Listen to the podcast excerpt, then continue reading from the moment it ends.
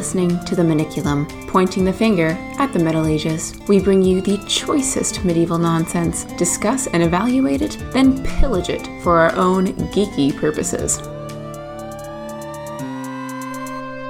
It seems our guest episode with Book Squad goals wasn't really enough to get all this Green Knight out of our system, so this week Zoe will be presenting the actual medieval text, Sir Gawain and the Green Knight. This is a longer episode than usual. Zoe does her best to summarize and gloss over various stanzas, and during the editing process, I cut out a lot of our tangents, but there's only so short you can make an episode on such an important text. So, apologies if you were hoping for a short one. Alrighty, so for those of you who have been keeping up with what we are doing, we recently did a guest podcast with Book Squad Goals, and we covered the Green Knight film that had just come out. So now I figured why not look at the original tale? So this week we are covering Sir Gawain and the Green Knight. This is a 14th century Middle English chivalric romance. It's part of Arthurian lore. Let's see, it's penned by an unknown poet who's generally called the Gawain poet, also known as the Pearl poet because it's in a manuscript with a couple other poems, one that is um, called The Pearl. I was going to say he's one of those kind of, or she, because we actually don't know, like, anything about this person, so it could be a woman. But it's it's one of those like lone genius things where someone somewhere wrote this down and we only have one copy of a manuscript with all this brilliantly written and unique stuff and Mhm. who knows how widely it circulated. Although there is a story called Sir Gawain and the Carl of Carlisle that is clearly related to it. So there are links to other Middle English traditions, but it's mostly pretty isolated. Yes. Yeah, it doesn't really have the oral tradition that something like Beowulf would have, because, you know, I keep using Beowulf as my touchstone for everything English and medieval and whatever. Anyway, I love I love Beowulf. But that's my own problem. So yes, if you're at all familiar with King Arthur lore, you'll immediately recognize Gawain or Gawain as one of King Arthur's knights. And you are totally correct. This poem fits snugly within the expectations of Arthuriana, especially in its form as a chivalric romance. But like Mac was saying, it in itself is kind of weird because it's a kind of a one off, a standalone, a one shot, if you will.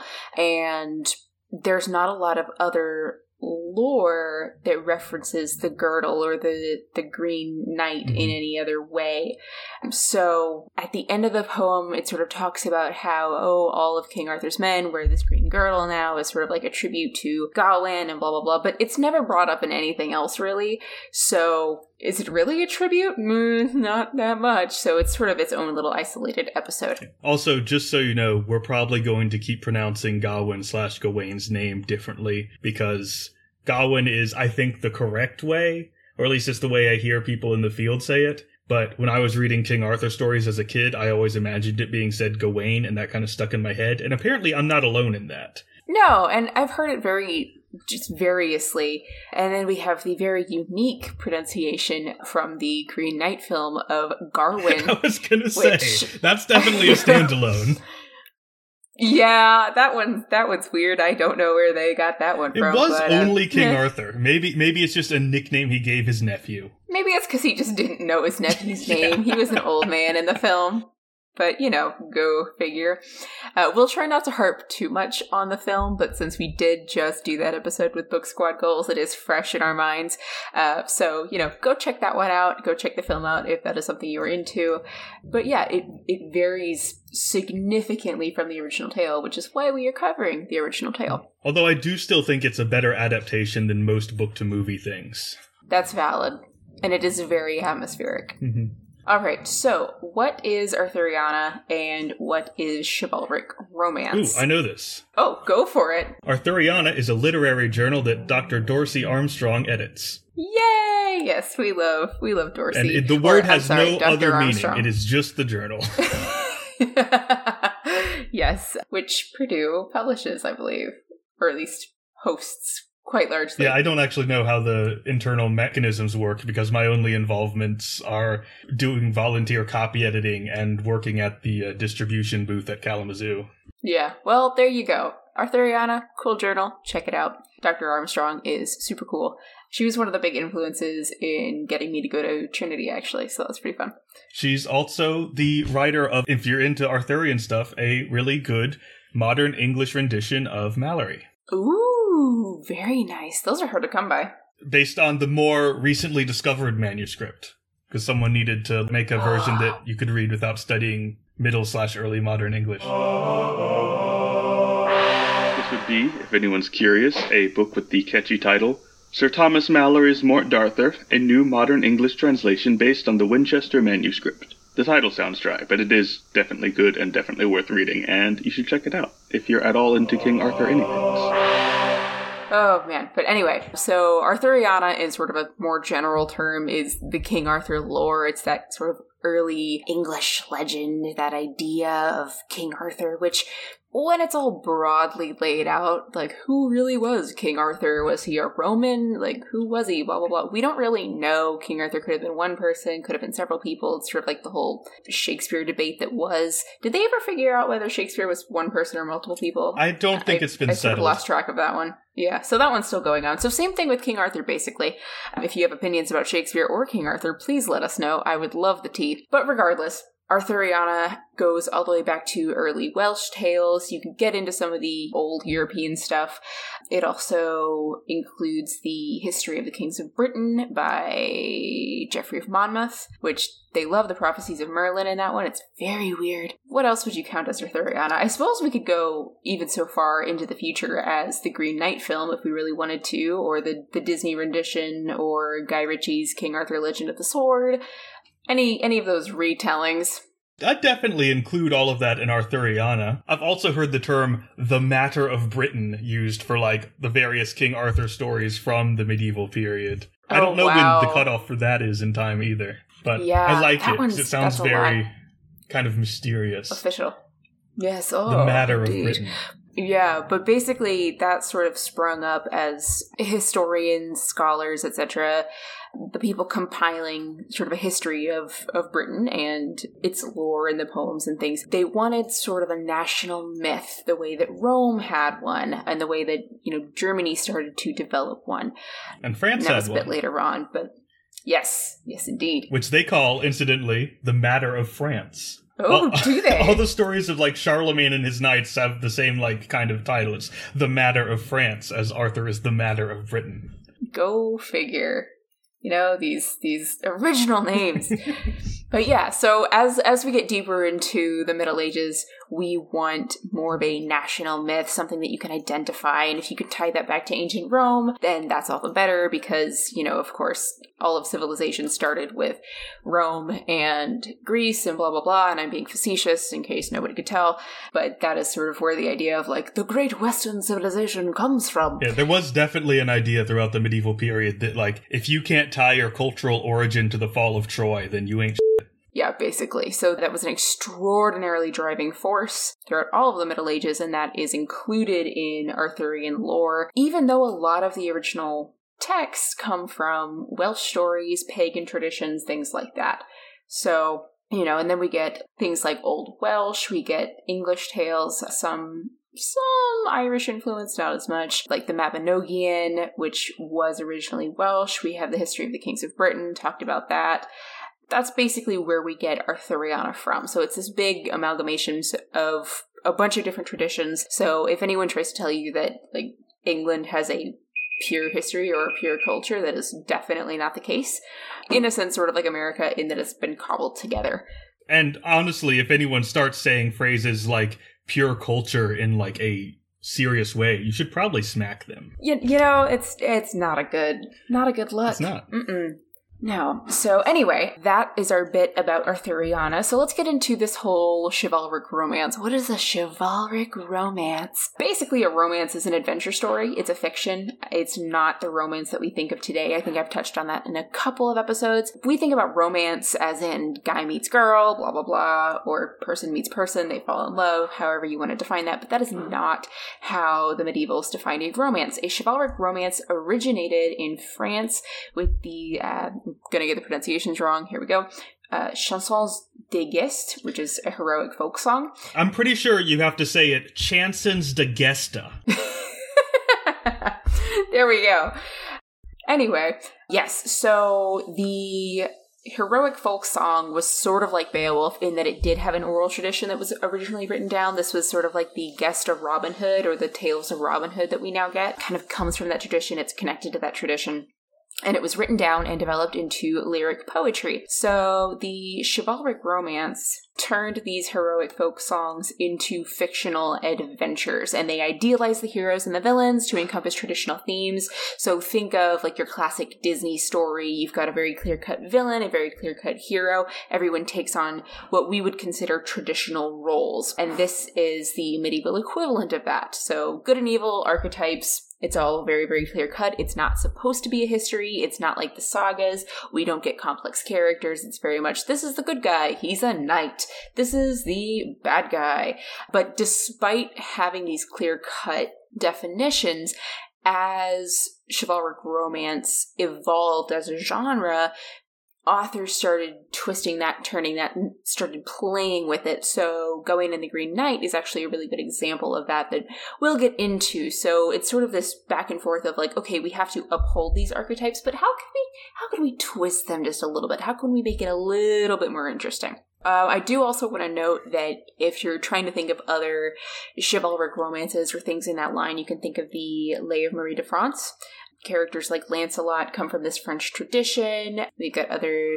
We did Bisclavret, which mm-hmm. is one of these lays. For our last Halloween episode, we're coming up on that. Are there any other things that you're that are popping into your head? Since I, I spend most of my time with Old English and Old Norse stuff, so most of the chivalric romantic stuff there is just French stuff that's been adapted. Yes, which can get very weird, very wacky. For those who are uh, interested in that, check out our Halloween episode from last year. We get into the Lay of Bisclavret and its Icelandic uh, rendition, which took some liberties one of the things that's on my list of future things to do, so look forward to it, listeners, is Mirman Saga, which is an attempt by an Icelandic saga writer to write a chivalric romance. Like, so he's working in the genre, borrowing the traditions he's seen in French stories. All right, so there's a little background about the genre itself. So the poem itself was written in a Northwest Midland dialect of Middle English, which is basically, I think, the area right along the modern border of Wales that's still in England. We don't know who the poet was, and the only surviving record of the manuscript is found in the Cotton Nero A. X manuscript, which is in the British Library.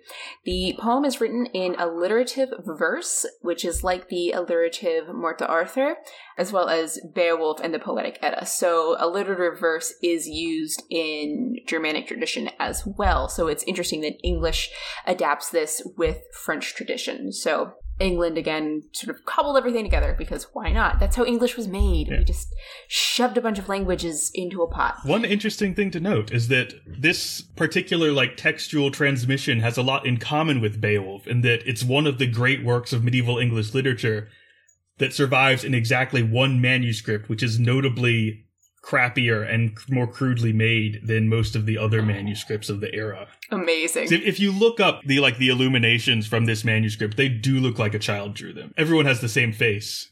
Everyone has the same beard. it's a very specific beard too. It's a blonde forked beard. Everyone has it. Oh wow. I wonder if uh, I wonder if it's just a self portrait. I brought that up just- once. Forget in what class. It was in a seminar I was taking where we talked about Sir Gawain and the Green Knight I think it was Middle English with Dr. Malo. And she said that uh, she was pretty sure that it was just it was what was in fashion in the place and time. So the author just gave everyone the fashionable hairstyle. Oh wow. That's nice of him though. Everyone's snazzy looking. And that's actually very useful to date a manuscript as well thinking about that. But anyway it also uses a style called bob and wheel which i think just sounds fun and it creates longer sections of rhyming stanzas interspersed with shorter non rhyming sections, which can actually be done in the modern English translations that we have or semi modern um, translations that we have. So as you're listening to it, if you think something's off, it's probably because it's using bob and wheel. Because the first couple times that I read through this poem, whether it was a translation or in the Middle English, you kind of get caught up in the rhyming, and then all of a sudden the rhyming stops, and you're like, wait, what's going on? And that's the bob and wheel. That's how that works. I'm about to send you the, the picture I was thinking of. Ooh, yes, do. Oh, wow. They they literally do have the same face. Yeah. Yeah, it's just the same head on everyone. Except for Guinevere, who has the same head but without a beard. She does have braids. That's pretty impressive. I can't draw braids. I mean, I can't draw, but Yeah. you know. I mean, when I say it looks like it was drawn by a kid, I mean, I could do this. Because I, I have no artistic skill. So if I look at something and go like, I could do that, I'm like, yeah, it's not very good. that is a pretty decent standard, you know, for for all of this. Alrighty, so there's a couple different ways that we could get into the poem itself. Um, I can read some of it in the Middle English, but most of our listeners will not really understand what's being said because it sounds weird. And then I can get into some of the translation, and then I can I can summarize some of the longer sections. We don't need to go through the entire poem, even though it is it is quite fun. Alrighty. Yes. So uh, we will throw this in the blog so you can see it.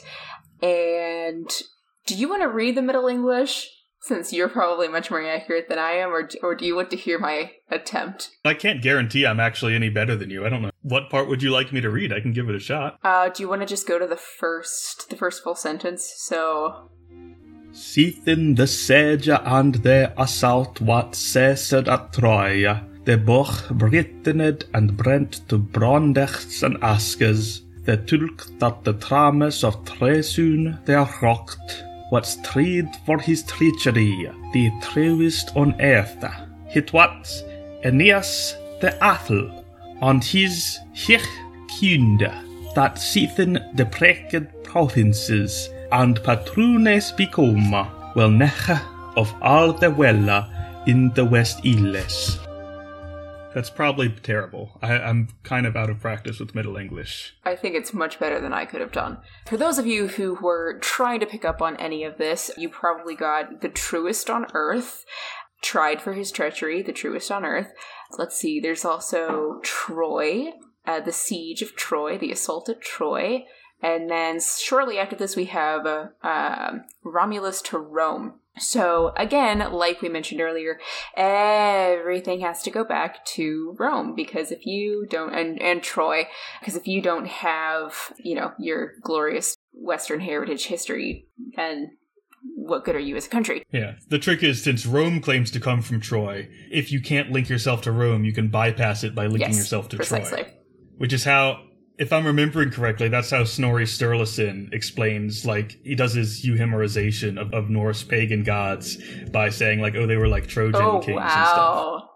Well done, Snorri. Or, as Saga Thing would call him, the infamous Snorri Sturluson. Very good. He is indeed. All right, so I'm going to read the same thing, but instead of reading it in the Middle English, I'm going to read it in Tolkien, Tolkien's translation in the Modern English. So, when the siege and the assault had ceased at Troy, and the fortress fell in flame to firebrands and ashes, the traitor who the contrivance of treason there fashioned was tried for his treachery, the most true upon earth. It was Aeneas, the noble and his renowned kindred, who then laid under them lands and lords became of well nigh all the wealth in the Western Isles. So you can see here we've got Troy, and then we have Aeneas, and then the next line is when royal Romulus to Rome his road had taken in great pomp and pride. So we get Troy, we get Aeneas, and we get Romulus. So we have basically the Iliad, we sort of skip the Odyssey, we go straight to the Aeneid, and then we get Romulus and all of Rome, basically. All right.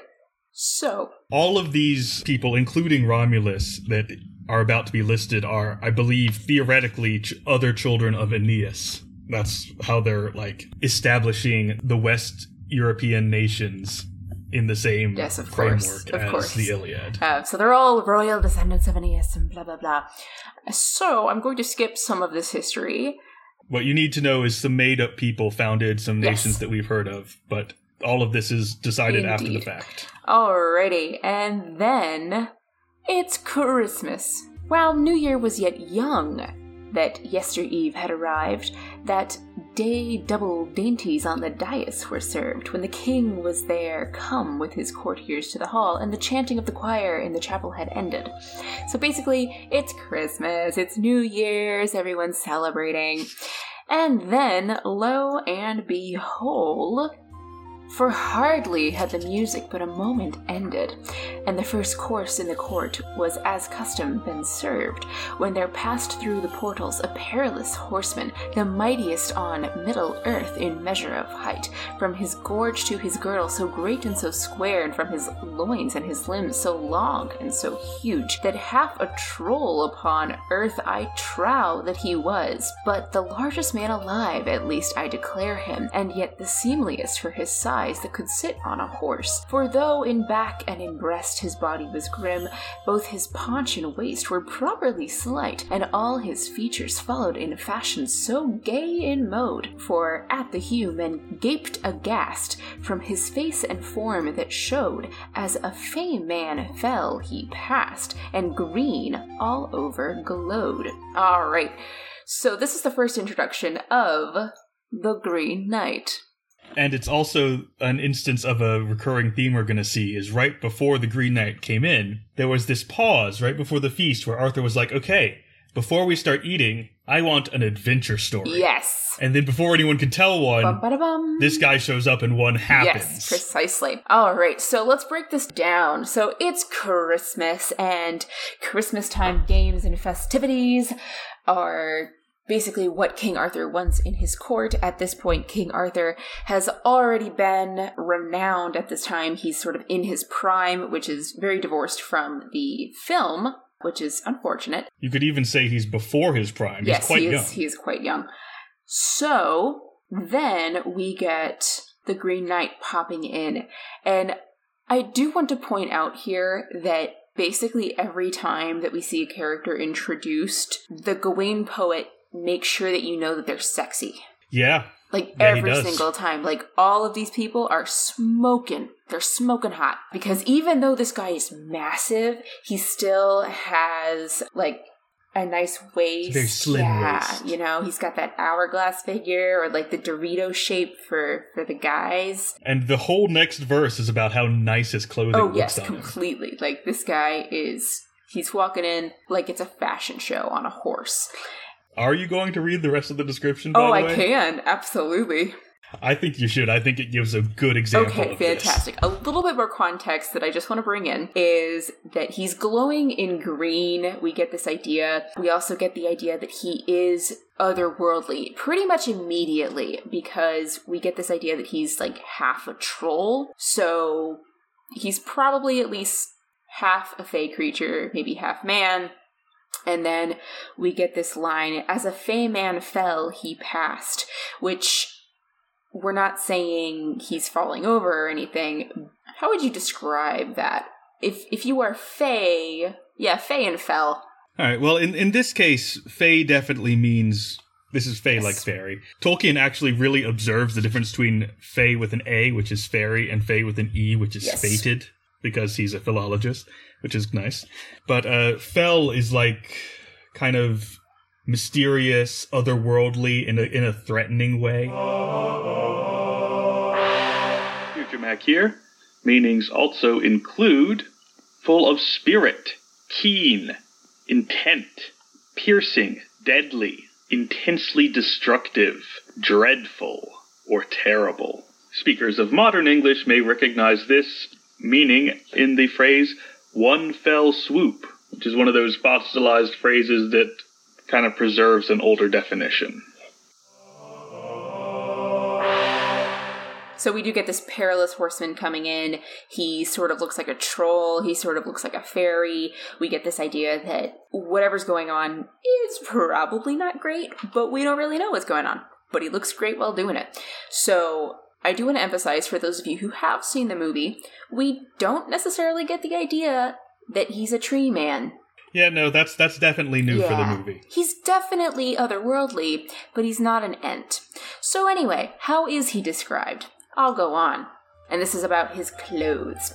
All of green they were made, both garments and man, a coat tight and close that clung to his sides, a rich robe above it all arrayed within, with fur finely trimmed, showing fair fringes of handsome ermine gay, as his hood was also, that was lifted from his locks and laid on his shoulders, and trim hose tight drawn of tincture alike that clung to his calves, and clear spurs below, of bright gold on silk broideries banded most richly, though unshod were his shanks, for shoeless he rode, and verily all this vesture was of verdure clear, both the bars on his belt and bright stones besides that were richly arrayed on his array so fair, and set on himself and on his saddle upon silk fabrics that would be too hard to rehearse one half of the trifles that were embroidered upon them,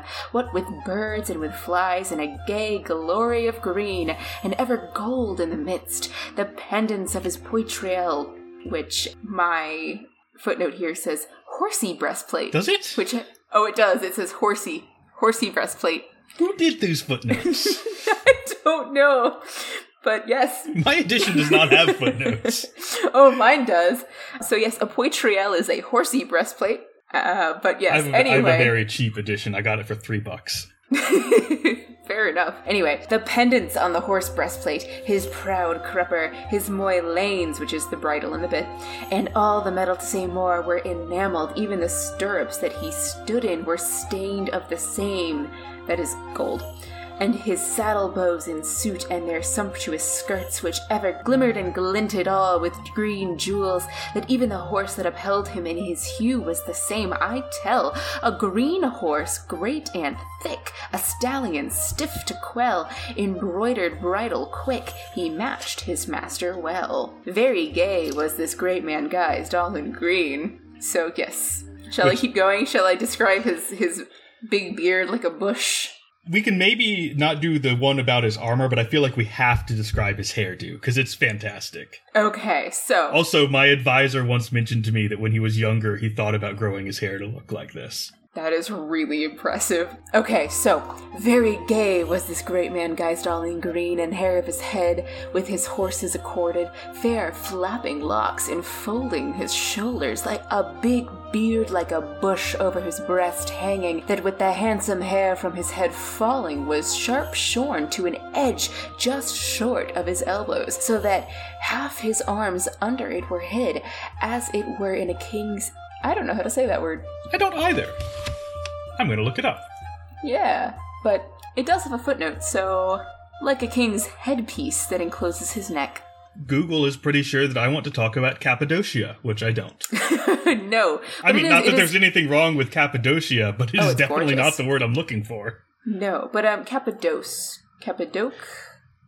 Cappadoce? Uh, I'm gonna go with Cappadoce. Anyway, his uh his headpiece. So yes, I think that we missed out on a great opportunity here in the movie to have this glorious man with like hair coming down over his shoulders. Yeah, like if if you got lost in the wording, they are describing like hair and beard that together are almost like they're cut to the same length. So it's like he's wearing a little cape that comes down to his elbows all the way around. Yes. It's very impressive, incredibly impressive.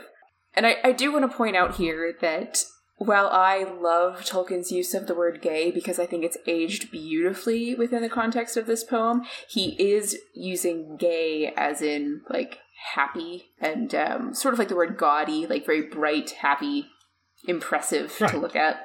Right. It's it's just a happy coincidence that that could be accurate in more than one way. Incredibly accurate. As we will see.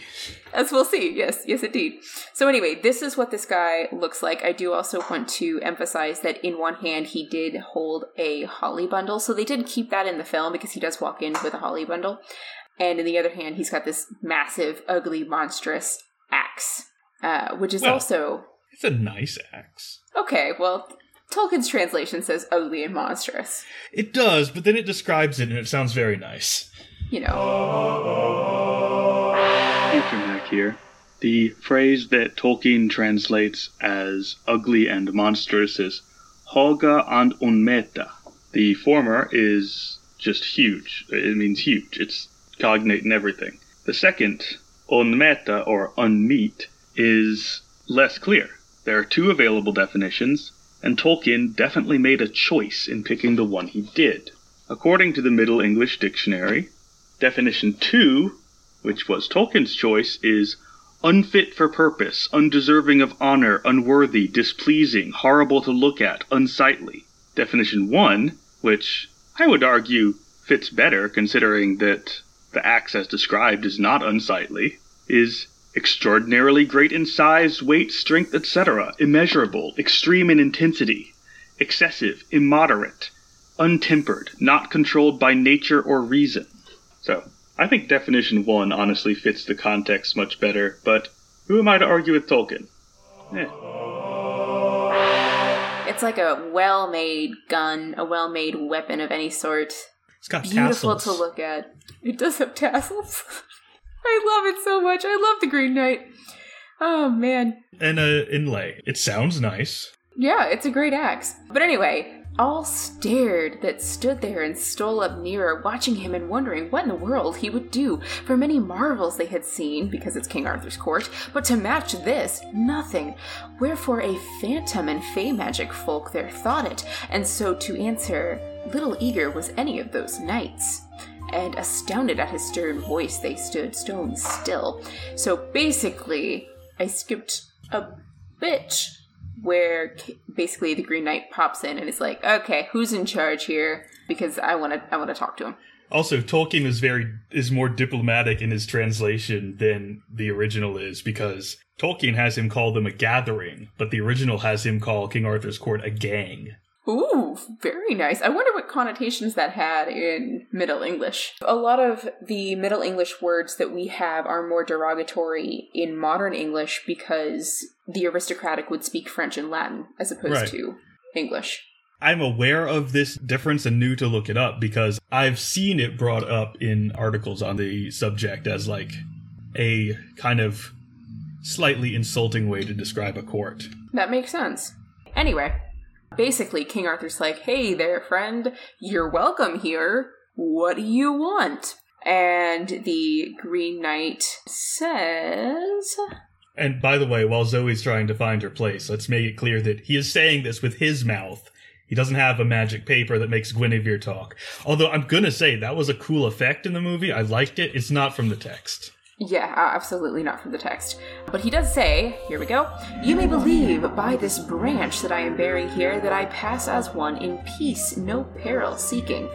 For had I set forth to fight in a fashion of war, I have a hauberk at home, and a helm also, a shield and a sharp spear, shining brightly, and other weapons to wield too, as well I believe. But since I crave for no combat, my clothes are softer. Yet if thou be so bold, as abroad is published, thou wilt grant of thy goodness the game that I ask for by right. And then Arthur replies, Sir, noble knight, if battle thou seek thus bear, thou'lt fail not here to fight. So he shows up and he's like, Hey, I want to play a game. Interpret that how you will. Mhm. And Arthur's like, Okay, well, if you want to fight, then, uh, I don't know, fam. And the Green Knight reiterates, I don't want to fight. I want to. Well, and then he insults them. He says, All these benches are but beardless children. So, I was you gonna know. make sure you hit that. If you skipped over it, I was gonna bring it up. Was it Yeah, like, no, he's, he's like, like, I don't eh. want to fight you. You're like children. Yeah, but he has heard tell of King Arthur's great court and how amazing it is, and so he's basically challenging them. If any fellow be so fierce as my faith to test, hither let him haste to me and lay hold of this weapon, the axe. I hand it over forever, he can have it as his own, and I will stand a stroke from him stock still on this floor, provided thou lay down this law, that I may deliver him another. So, I do want to reiterate that the rules of the game are set out before anybody has picked up this challenge. Yeah. And I also want to say that this is something that I mentioned when we were talking to the Book Squad Goals people, but in case anyone didn't listen to that one, in the movie, they make it very, very, very clear. Like, I think it's even in the Green Knight speech that when he says a blow, it can be a minor wound. It, do, it, they can basically just walk up and like poke him and that counts. Mm-hmm. Like, they, they repeat this a couple times. Mm-hmm. And that's correct. That is correct. But in the text, it's much more subtle. He doesn't go over it. He just says a blow and then lets the reader and the court fill in what they think that blow would be. So it's possible Yes. to read this text, as I did the first time, and completely miss the fact that cutting off his head was not part of the game originally. That was Gawain's No. choice. Didn't have Yes. to do it. Exactly. And this, I think, is one of the core themes of the text itself, because, spoiler alert, Morgana Le Fay is the one who sent the Green Knight to do this challenge, and she wants to undermine King Arthur's court because she understands that it's built on the chivalric virtues and this sort of machismo attitude. And so she wants to use that sort of, I'll use the phrase toxic masculinity, or at least chivalric masculinity, to Same difference. its. I mean, yeah, but I mean, like, ladies were upheld to a chivalric standard as well, but that's not a theme of this text as much. Uh, but anyway, this toxic chivalry, and uh, That's a good she- phrase. We should keep that one. I like that one. Yeah. I like it. You know? Toxic chivalry. Yeah. Nice for all those white knights out there. Anyway, yes, so she's undermining the basis of chivalry in this text. Does she succeed? Yes and no. We're going to see how that works. And this is a theme where we'll want to pay attention to it as it comes through again because this comes back to the idea that authors were twisting the chivalric romance in its form. So, does Morgana get away with it? We'll see. So, note King Arthur says, Good man, 'tis madness thou askest, and since folly thou hast sought, thou deservest to find it. So, again, Arthur here is automatically assuming the worst. He's like, Okay, you, you you're gonna give up your axe if somebody hits you with a blow, and Yeah. then you get to hit them back. But um, okay, we're all knights here. We know how this goes. In a tournament, you have to fight, and so what do you expect? You're gonna get hit. Yeah, and note that there is a pause in the text. Like there's an entire stanza where no one answers, and the Green Knight calls mm-hmm. them cowards again, and then we have Arthur going like, "Look." yes. And then, from beside the queen, Gawain, to the king did then incline, I implore with prayer plain that this match should now be mine. So Arthur, like, originally picks up the axe and stirs it about his stroke considering. So he's like, uh, I don't know. Yeah, because remember, he's young. For those of you Yeah, who saw the movie just now, Oh, he's supposed dear. to be young. He's supposed to be young and all machismo, but also he's a king, and a good king lets his warriors fight for him. This is one of the themes of Beowulf, where Beowulf goes after the dragon and nobody else does. And is that his role? Is it Beowulf's role, or is it his warrior's role? You know? It's definitely not his role if he hasn't produced an heir yet, which he hasn't. Yep. Precisely. So in this sense, Gawain's like, okay, I'll do it. I'll do it because my king can't be putting himself in danger like this. This is a scene that always reminds me of Star Trek. Oh? In the early seasons of Next Generation, one of the recurring things was that it was Riker's job as first officer to kind of step in whenever Picard was about to put himself in danger. Go like, look, you're not expendable. You have to stay on the ship. I'll do it. Mm-hmm, precisely. Alrighty. So, Gawain takes up this mantle, uh, or rather the axe, and decides he will do it. Now, mind you, the rules have already been set, and the reason I'm explaining this is because in the film, I don't believe the other half of the deal was set out before Gawain struck the blow. That he has to come back for the blow later? Yeah, was that set out in the film? I think it's in the film. I may have Okay. filled it in like automatically, but I feel like it was I don't know. out. We'll give them the benefit of the doubt. But anyway, Gawain knows the deal. He knows the game. And I also want to emphasize that this is a game. And this is sort of the text being very meta. This is almost a fourth wall break. So when King Arthur's like, I want to hear about an adventure, I want to have a game, it's Christmas. Well, then one literally walks into his court, and it is a Mhm. game. The whole thing is that it's supposed to be fun, it's supposed to be light, and then Gawain goes and makes this all life threatening. So, Another thing that the movie took from the subtext and made it text, but I think that was a good decision. I agree very much. I agree because it is it is difficult to pick up on if you don't know or understand these themes if you haven't studied it. So, if I tell thee the truth of it, when I have taken the knock, and thou handily hast hit me, if in haste I announce then my horse and my home and my own title, then thou canst call and inquire and keep the agreement, and I waste not a word. Thou wilt win better fortune, for thou mayest linger in thy land and look no further. But stay! To thy grim tool now take heed, sir. Let us try thy knocks today. Gladly, said he. Indeed, sir, and he stroked his axe in play. So the Green Knight now on the ground gets himself ready. Leaning a little in the head, he lays bare the flesh, and his locks long and lovely he lifts over his crown, letting naked neck, as was needed, appear. His left foot on the floor before him placing, Gawain gripped the axe, gathered it, and raised it, and then decapitates him. Basically. This is something that the movie kept exactly is that they had him say like you have to hit me and then the green knight kind of gets in position to make his neck available like to to put that temptation in Gawain's head to go like you could just win right now like Right now you could just, just chop do my it. head off Just do like it. he, he never says you should he just mm-hmm. implies it through body language He just puts it there.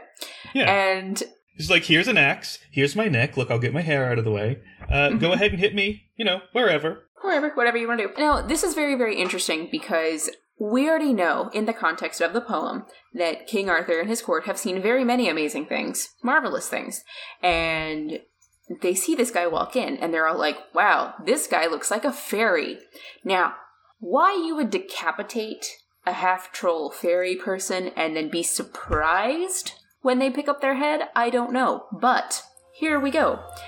The fair head to the floor fell from the shoulders, and folk fended it with their feet as forth it went rolling, so they're playing soccer with his head.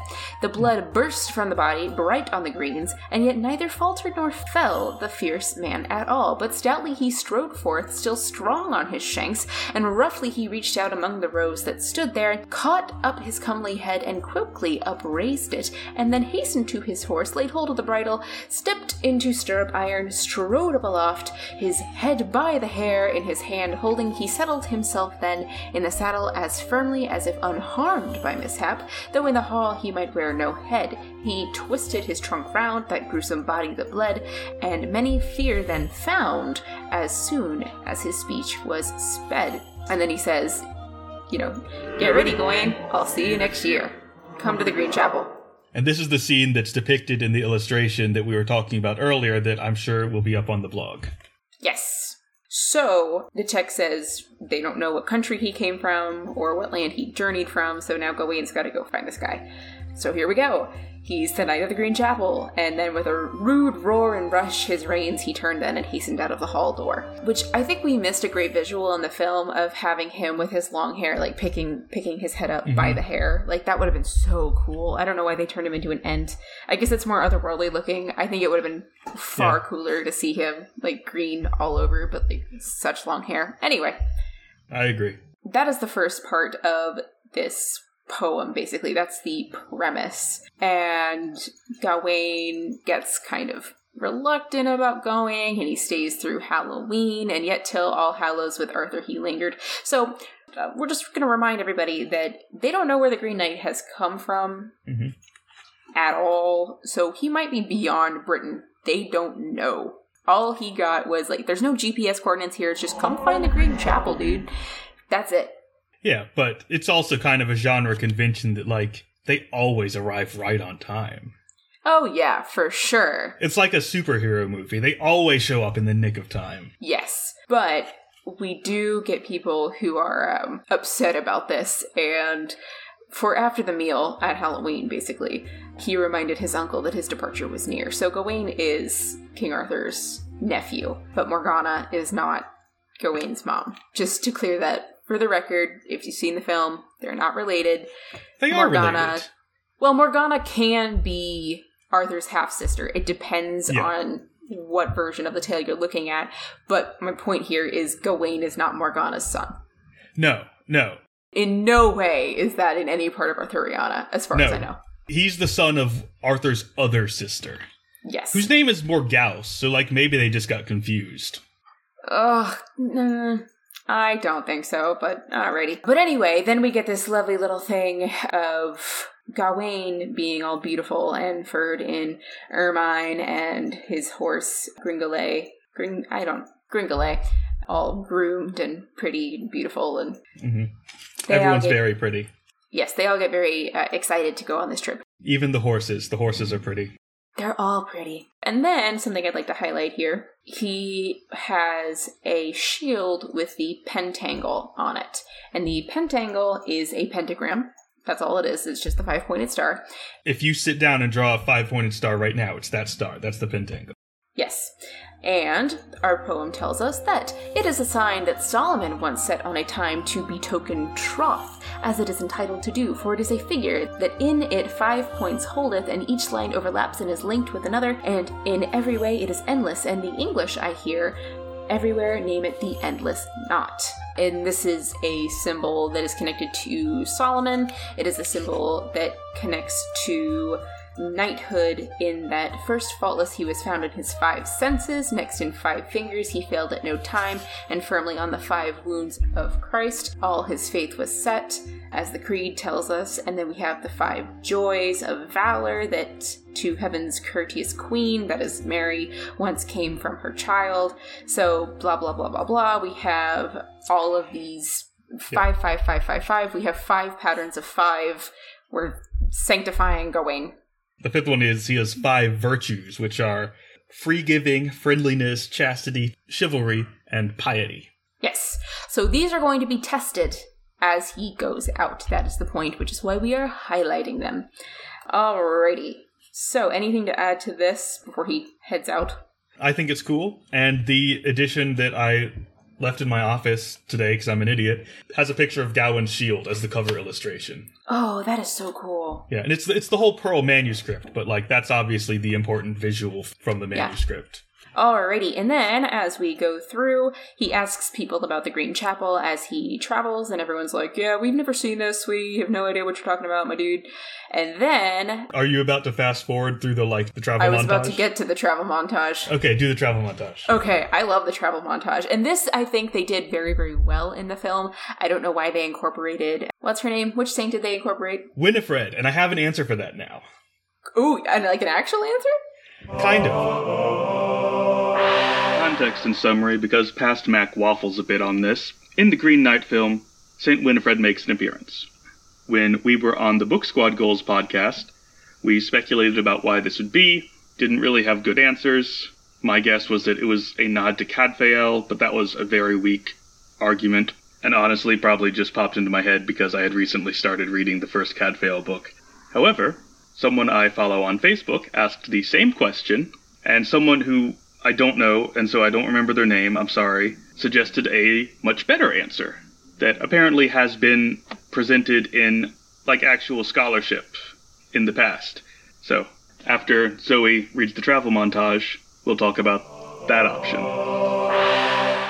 We get this travel montage, and I think the film did an excellent job of incorporating and expanding upon and really getting into Gawain's travel and trials and so on and so forth, because it is kind of glossed over.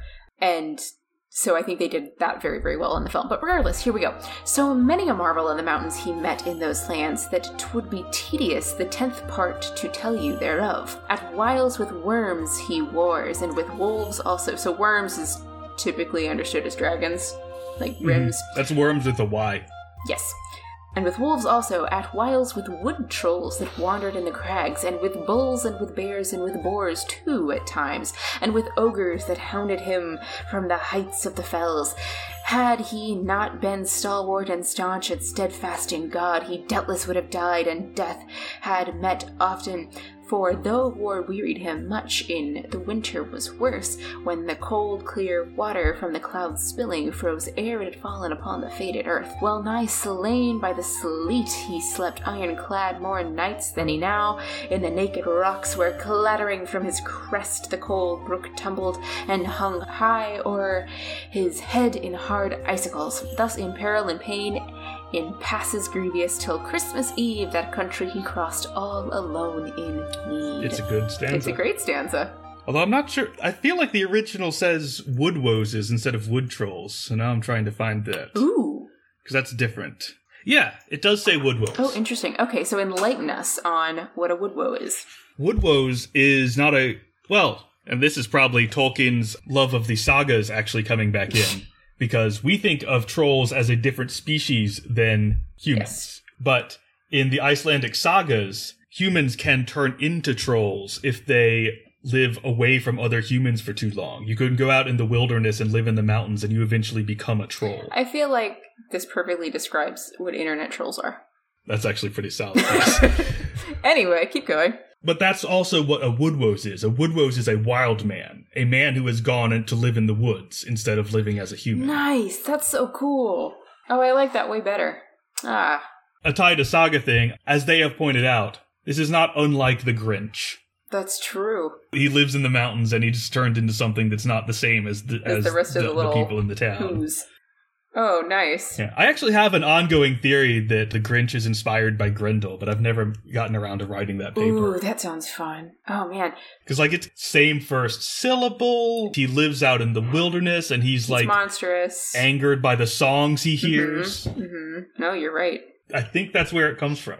Huh. That was a distant tangent. Anyway, so the film does this in a really, really cool way, but they do include Saint Winifred. So please enlighten us on why Saint Winifred is even in this film All right. when she's not in the text. This is actually the stanza right before the one you just read. from. Okay. All the isles of Anglesey he held on his left, and over the fords he fared by the flats near the sea, then over by the holy head to high land again in the wilderness of Wirral. Now, there is a holy head in Wales, but it's on the Isles of Anglesey. That's right. And it just said he kept them on his left. Mm-hmm. And so there is a theory that this line is actually referring to Holy Well in Flintshire, Wales, which is where St. Winifred was killed. Oh, okay. Interesting. So we're tying into that. he passes through this area that's known for St. Winifred's Well. So the people making the movie were like, well, this is the area that we need to fill with various adventures because it says he has adventures, but it doesn't give any specific ones. Yes. And so they included St. Winifred. That's cool. I like that. And they did get her story right, which was very fun. They were they were more accurate to that story, I think, than than to Gawain's. All right. So anyway, he travels along and he's basically at his wits' end, and he's like, "Mary, please save me by the pentangle. I can't do this anymore." And lo and behold, this beautiful castle pops up. Wild how that keeps happening. I want an adventure. Here's an adventure. I want a place to stay. Here's a place to stay. It's almost as if, you know, there's someone with magic fairy powers just kind of watching and making sure things happen in the right way. Morgana or the narrator? Uh, both. Good answer.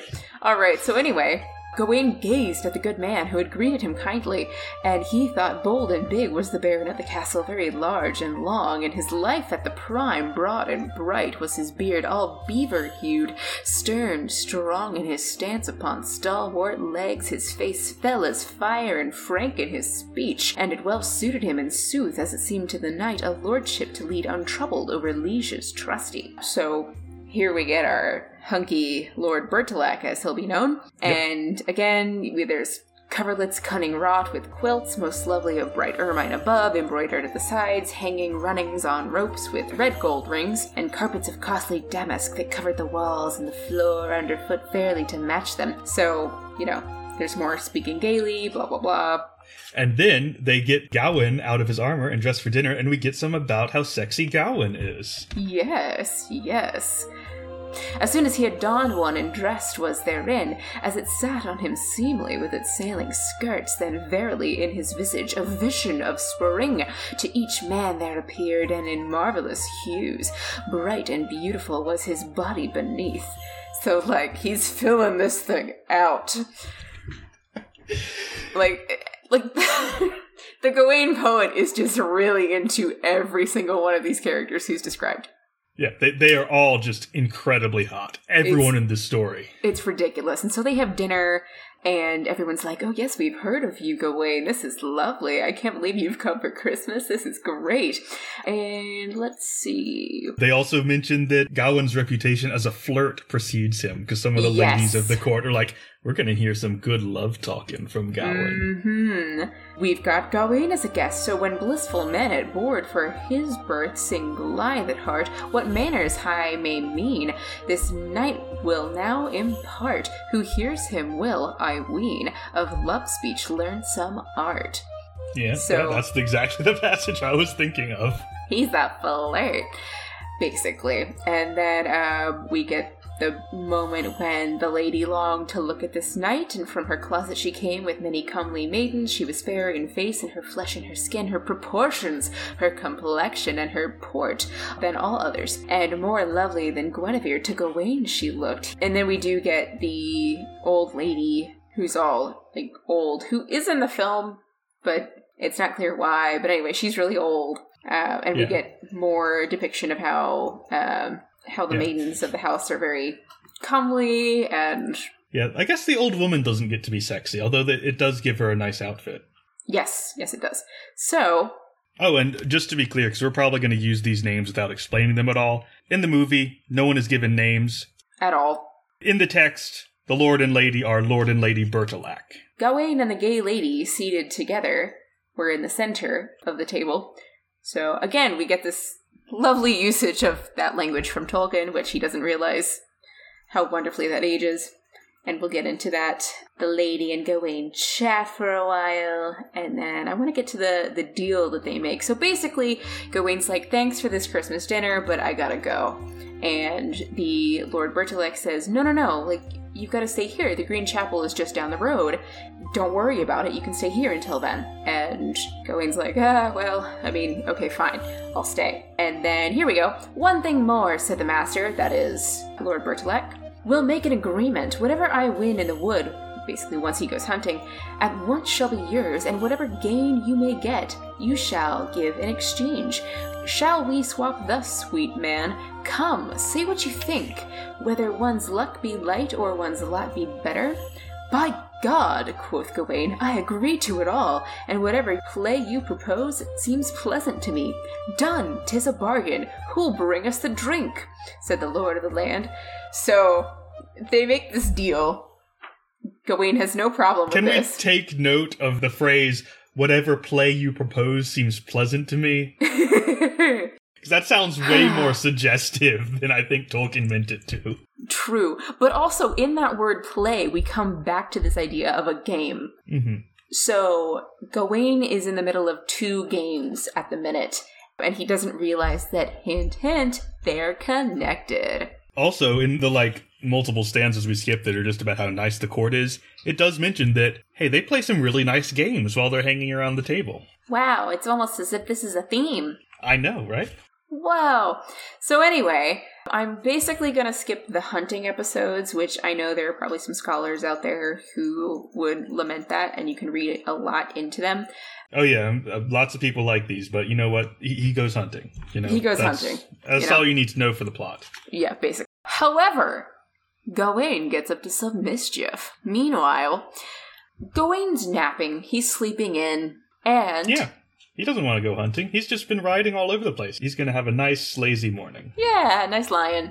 So, it was the lady herself, most lovely to see, that cautiously closed the door quietly behind her and drew near to his bed. Then abashed was the knight and lay down swiftly to look as if he slept. She stepped silently and stole to his bed, cast back the curtain, and crept then within, and sat her down softly on the side of the bed, and lingered very long to look for his waking. So, he's faking being asleep, and she's waiting for him to wake up. And then we get to some of the more interesting parts where he does wake up, or he feigns waking up, and she says, Good morning, Sir Gawain, said that gracious lady. You are a careless sleeper, if one can creep on you so. Now quickly you are caught. If we come not to terms, I shall bind you in your bed, you may be assured. Kinky. With laughter, the lady thus lightly jested. Good morning to your grace, said Gawain gaily. You shall work on me your will, as I well am pleased, for I submit immediately, and for mercy I cry, and that is best as I deem, for I am obliged to do so. Thus he jested in return, with much gentle laughter. So there are some clear undertones Yes. to this.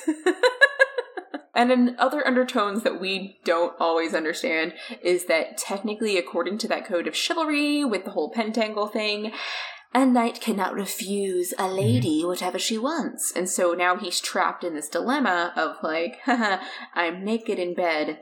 This lady wants to bed me. You do have to remember this is before they'd invented pajamas. One of the Yeah. things he does mention just a few lines from now is like, in order for this to be all polite and correct and chivalric, you kind of need to leave so I can get dressed. Like we can talk, Yes, but I want to be wearing point. clothes. Yes. And she basically says, To my body you will welcome be, of delight to take your fill, for need constraineth me to serve you, and I will. So she's offering him herself to him after threatening to tie him to the bed. So, you know, whatever does it for I just you. realized all my eyebrow motions are definitely not making it onto the recording. I appreciate them as an audience of one. So he basically gives her a kiss instead, and they chat for a long time, and the lady demeaned her as one that loved him much, and he fenced with her fealty, ever flawless in manner. So he's still he's being courteous about the whole thing. And, you know, she is coming on very strong, but he is flirting back a little. Like, he is kind of into it. Yes. He just he just can't. Like he knows he can't. Like it's a, it's very against the rules. Yes, but he does say, I will kiss at your command as becometh a knight, and more, lest he displease you, so plead it no longer. She came near thereupon, and caught him in her arms, and down daintily bending dearly she kissed him. They courteously commanded each other to Christ. I'm sure they did. Yeah, that's definitely how that worked. Mm-hmm, because this is a Christian poem. Yes, very Christian. I mean, to be fair, there is a lot Uh, of Christian yeah. stuff in there, but that does seem that one sticks out as like you just put that in there, didn't you? well, and see this this is where we get that back and forth of themes of like, okay, how much can we twist this? Because I do want to point out she is the one who takes him in and she kisses him. This is important because he is receiving the kiss. He's the one who is receiving. And so then when Bertilak gets back, they exchange kisses. Bertilak says, I give all of it to you, The deer that as he the covenant hunted. accordant. Yes, you may claim it as your own. That is true, Gawain returned, and I tell you the same. What of worth within these walls I have won also. With as good will, I warrant, tis awarded to you. His fair neck he enfolded then fast in his arms, and kissed him with all the kindness that his courtesy knew. There take you my gain, sir. I got nothing more. I would give it up gladly, even if greater it were. I bet you would. That's the thing, and that is the crux of the issue. So, basically, to flesh this out, that's probably the worst use of that word I've ever used. Um, that was not great. Anyway, to uh, to to fill this out, that's not better Nope, either. nope. Damn it! Damn it, Gawain. Which one's being filled out? Well, that's the crux, isn't it? So, remember how Gawain was the receiver, and in this case, he is the giver? Yeah. So, he would give up gladly, even if greater it were. So, that means if he received sex from the Lady Bertilak, would he he would be giving sex to Lord Bertilak? Because I've got a, I've got an article I can get into that says that Gawain would be receiving that, and therefore, in each of these cases, he's effeminized. Mm-hmm. So that is one interpretation. So I think one of the ladies in Book Squad Goals said, okay, well, if he did actually, you know, have sex with a lady, would he have had to do the same thing with Bertilak? The answer is Yes. yes. And mind you, Gawain says he would do this willingly. Yes, he did. So, you know, whether that's being generous or whether he's saying this literally is up to interpretation. But the gay undertones are less undertones and more overtones in this text. And that is something that we totally lost in the film, which is so well, I mean, there was that one scene. Okay, it was a singular kiss and it was under duress. I, as I mentioned in the Book Squad Goals episode, I did see a tweet going around where someone was like, I don't know, I feel like the Green Knight is going to be too queer for medievalists. And someone else who's actually a medievalist oh responding like, okay, have you read the original text and have you ever met a medievalist? Because I feel like our main complaint is that this movie should be more queer. Like, by a lot.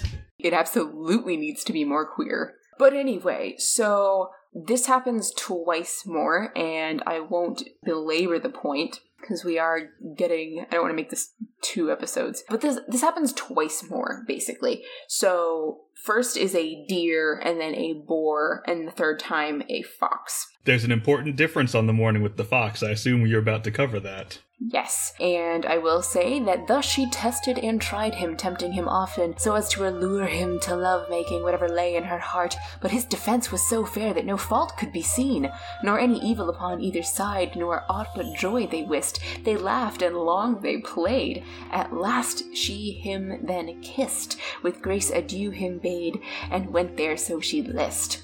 So I feel like this this whole thing is clearly just a complex scheme on the part of Lord and Lady Bertilac to set up a threesome. Absolutely, that is the case. So, anyway, here we go.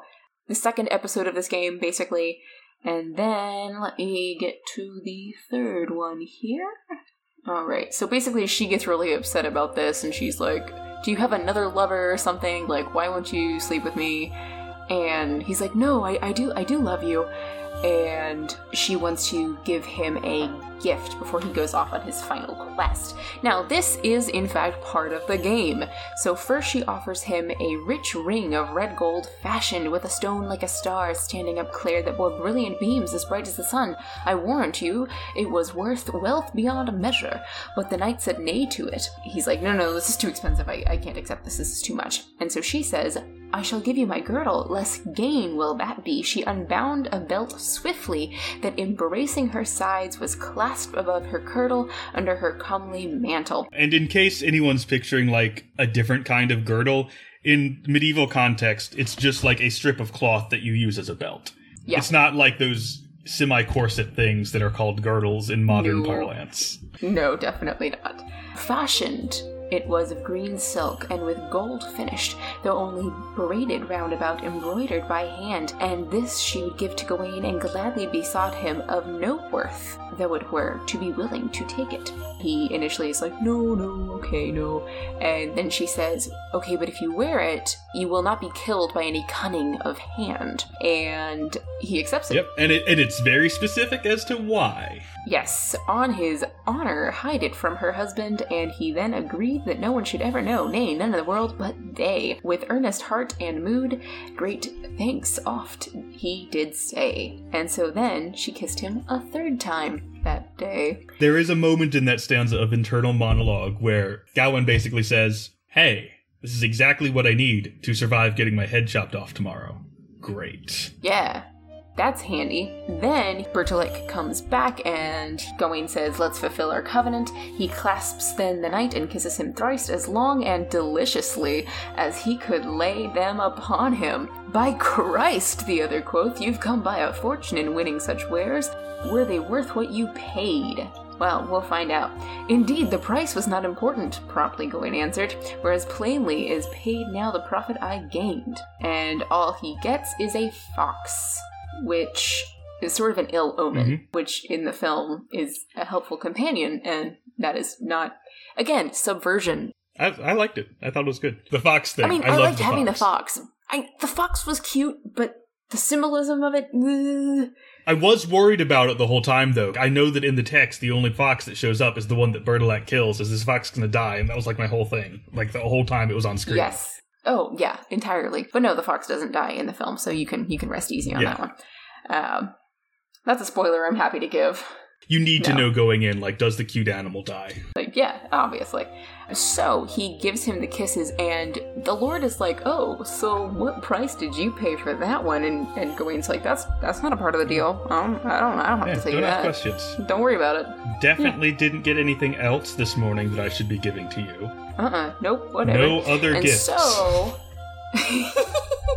and so he fails in his chivalry here and also we'll see he will fail in his bravery Mhm. so he does uphold his knightly virtue of chivalry in like romantic terms but not in the courage terms so new year's pops up and then Oh yes, we get Gawain strapping his brand upon his buxom haunches, which I highlighted. um, because Gawain's got that ass. Um, yeah, so he he ties about his buxom haunches that green girdle of silk, and gallant it looked upon the royal red cloth that was rich to behold. So yeah, he's he's got his belt on. Oh, and even even though we said Christmas time at the beginning, and I think the movie also says Christmas time, it's this is twelve days of Christmas style Christmas time. New Year's is part of that. He finds the Green Chapel, and mind you, this is described as a place where the worst wight in the world, that in that waste dwelleth, for he is stout and stern, and to strike he delights, and he is mightier than any man upon Middle Earth is, and his body bigger than the four best men that are in Arthur's house, either Hector or others, as all goes as he chooses as at the Green Chapel. That's white W I G H T. Yes, as in supernatural thing. Yeah, or just guy. But it, it, it became a supernatural thing because because all, all through Old and Middle English it just meant like a person. But then it kind of died out, and Tolkien revived it to describe his barrow wights. and ever Mm, since then, it's meant a supernatural creature. True.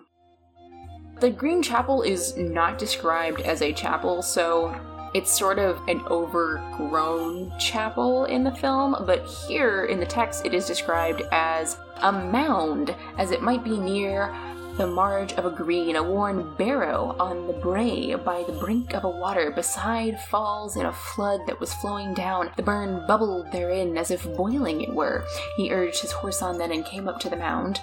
Then he went down to the barrow and about it he walked, debating in his mind what the thing might be. It had a hole at the end and at either side, and with grass in green patches was grown all over, and was all hollow within, not but an old cavern or cleft in a crag, and he could not name it aright. Can this be the Green Chapel, O Lord? said the gentle knight.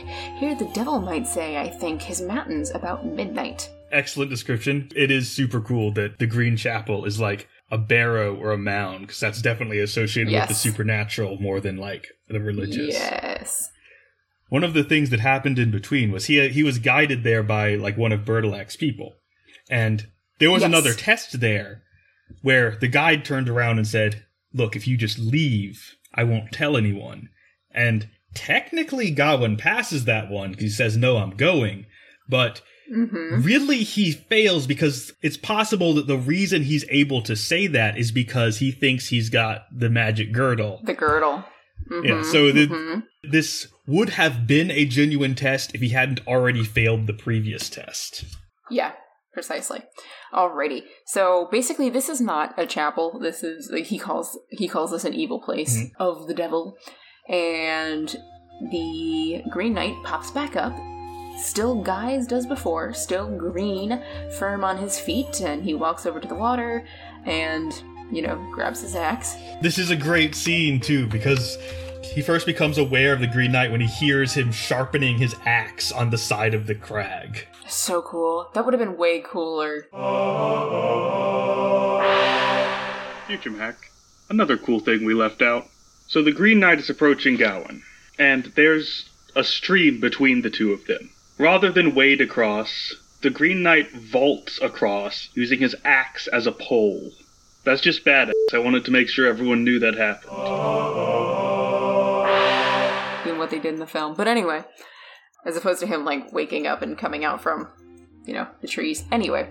Nay, quoth Gawain, by God that gave me my soul, I shall grudge thee not a grain any grief that follows. So he's like, okay, one one chop, we're done, we're good.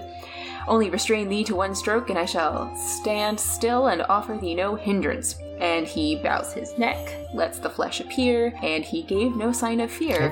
However, Of not. the Green Knight like brings it up to hit him, and Gawain shrank a little with his shoulders at the sharp iron, so he's jerking Yeah, he flinches. Um, Flinching. he flinches. Oh no. And and the Green Knight says, Neither I blenched nor backed when thy blow, sir, thou aimedst, nor uttered any cavil in the court of King Arthur. So he's like, My head got chopped off, and I didn't fail in my heart. What's your deal? Yeah, we also get a nice dig at like, look, I heard Gawain was brave. Yeah. mhm. Who are you? You can't be Gawain. No. Gawain wouldn't flinch. And then Gawain says, I blanched once and I will do so no more, but I can't, you know, restore my own head. But get busy, I beg, like sir. that he specifies, like, you know that's magic, right? Like, I can't do I that. can't you can do that. that because you're magic. You're gonna kill me, man. And then the Green Knight literally says, Have at thee then. And, you know, heaved up his, his axe again. And I thought he flinches again. No, he doesn't. This time the knight teases him. Oh. He stops, like, partway through the blow and is like, hey! Like, hey, you, you didn't actually flinch that time. Good good job, man. Oh yes, but the man he touched not, holding back hastily, and Gawain warily awaited it and winced with no limb. So, you know, good on him. Good on him. And he is teasing him the whole time because, like, he he does this fake strike and then stops right before he hits him. He's like, "I thought you were gonna flinch again. Good job." And Gawain's like, "Just do it already." Just kill me. Just kill me, please. Um, so here we go. Though he hewed with a hammer swing, he hurt him no more than to snick him on one side and sever the skin. Through the fair fat sink that the edge and the flesh entered, so that the shining blood o'er his shoulders was shed upon the earth. And when the good knight saw the gore that gleamed on the snow, he sprang out with spurning feet at a spear's length and more. In haste caught his helm, and on his head cast it. Under his fair shield he shot with a shake of his shoulders, brandished his bright sword, and boldly he spake. Never since he, as a man child of his mother, was born, that he ever on this earth so half half happy a man. Have done, sir, with thy dints. Now deal with me no more. So Gawain basically like gets this little cut, and he bolts upright, grabs all of his stuff, and he's like, "Okay, okay, we're done, right? that counts. That counts. That counted. Yeah. And then Bertilac said, Fearless knight on this field, so fierce do not be. yeah, because spoiler alert: the Green Knight and Bertilac are the same person. Yep, there we go. And he said, First I menaced thee in play with no more than a trial, and clove thee with no cleft. I had claimed the feint, for the fast pact we affirmed on the first evening, and thou fairly and unfailing didst faith with me keep. All thy gains thou me gavest as good as man ought. The other trial for the morning, man, I thee tendered, when thou kissed my comely wife, and the kisses didst render. For two here I offered, only two harmless feints to make. So this is counting why he struck at him three times, mm-hmm. basically. And he says, I am well aware of thy kisses and thy courteous ways, and thy wooing by my wife. I worked that myself. So he's like, ha ha, I was in on the whole thing. I'm By the way, you, you wanna you wanna come back to the castle after this? Like, we can do that some more if you want. Yay! But this you lacked, sir, a little, and of loyalty came short. But that was for no artful wickedness, nor for wooing either, but because you loved your own life, the less do I blame you. So, the Green Knight's basically like, yeah, yeah, you failed, buddy, but like, I get it, because you're human. You're human. And, you know, I chopped off my head. It's, it's, we're all good. But like, you did fail the test, so you, you gotta have that little nick on your neck. But like, Yeah. I get it. You know. we can't all be chivalric heroes. You know, I guess it's fine that you're just a regular guy. Whatever. And so Gawain then took the treacherous thing and untying the knot, fiercely flung he the belt at the feet of the knight. See there the falsifier, and foul be its fate. So he sort of blames the the sash, really. Fun note: it's never clear if this thing is actually magic. It's probably just a bit of cloth. Yeah.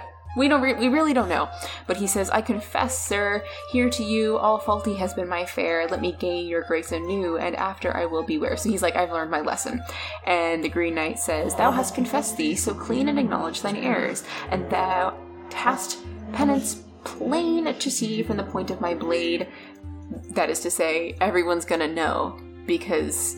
You have this massive Yeah. cut on your neck now, Yeah. or not massive. That's gonna but- leave a scar, my dude. yeah, and then he gives the girdle back, for it is green like his gown, blah blah blah. So you may think of our contest when in the throng thou walkest among pr- the princes with high praise. Besides, I think it looks nice on you. Yeah, that's not in the text. That's what I imagine he's thinking. Yes. So basically, that's that's where we get that, and he's like, well, just just wear the girdle, and that way you'll remember this whole thing. Ha ha ha ha. Then Gawain gets like misogynistic for a bit. He's like, "A woman tricked me, like all women." But notably, Bertilac says, My wife I know, we shall soon make your friend who was your bitter foe. So Bertilac's like, chill, like, chill out, but Gawain goes all, you know, misogynistic for a little while. Which I feel like is him failing another test because like he's supposed to be gracious, like, "Oh, I get it, I get what happened," and instead he's like, "Your wife is a deceiver." Yeah, Like, so does he learn his lesson? We don't really know. And then I like no. Yeah, Bertilac introduces himself and then says, By the might of Morgan Le Fay, that in my mansion dwelleth, and by the cunning of lore and crafts well learned, I have been made green, basically. Which is implied, technically, because they think it was lost in the original. So they call her Morgan the Goddess.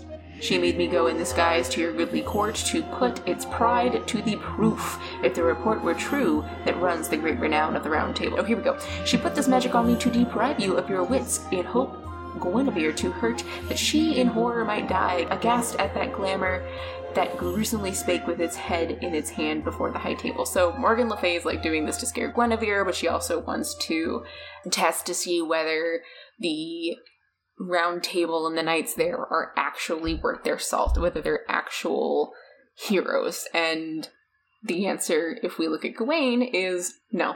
I've read a number of articles that have expressed extreme skepticism about the line that like, oh, this was all just to like give Guinevere a heart attack or something. It's like, was it? Basically, nobody believes that. Yeah, no, that's clearly bullshit. Come on. Yeah. And so Gawain goes back and he says, The notch in his neck, naked he showed them, that he had for his dishonesty from the hands of the knight in blame. It was torment to tell the truth. In his face the blood did flame, and he groaned for grief and ruth when he showed it to his shame. So does he actually learn? Sort of, yeah, sure. He's embarrassed by the whole thing. Yeah, he, he, he see. It's clear that he knows he did something wrong, but it's not clear that he's improved as a person at all. And honestly, again, weird misogynistic rant. I think is pretty clear that he hasn't because he is basically saying like, "Ah, it was because I was tricked by a woman," And Like, that's, and that's why he's ashamed. He's ashamed because he was tricked by a lady. yeah. You're supposed to accept this graciously as a learning opportunity and not just go like, "Women, right?" and you failed, Gawain. You failed in everything.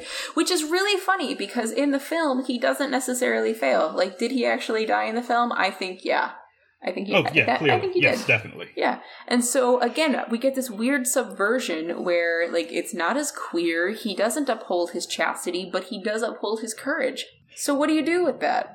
But, you know, I mean, he does still make just as many bad decisions in the film as he does in the text, so they kept that. Yes, they did do that for sure. Alrighty. So I've got a couple of sections of notes if we want to get through that. Yes, but first, I do want to note one last thing Yes. because it's it's one of like one bit at the end that I really enjoy is that after Gawain explains this and he's clearly really embarrassed about all of this, all the knights are like, you know what? To remember this, we're all gonna wear green girdles to show the lesson we've learned. And he's like, what lesson? And they're like, doesn't matter, we're doing it. Yeah, And like that's where the story ends. That's basically it. So the court doesn't really learn anything.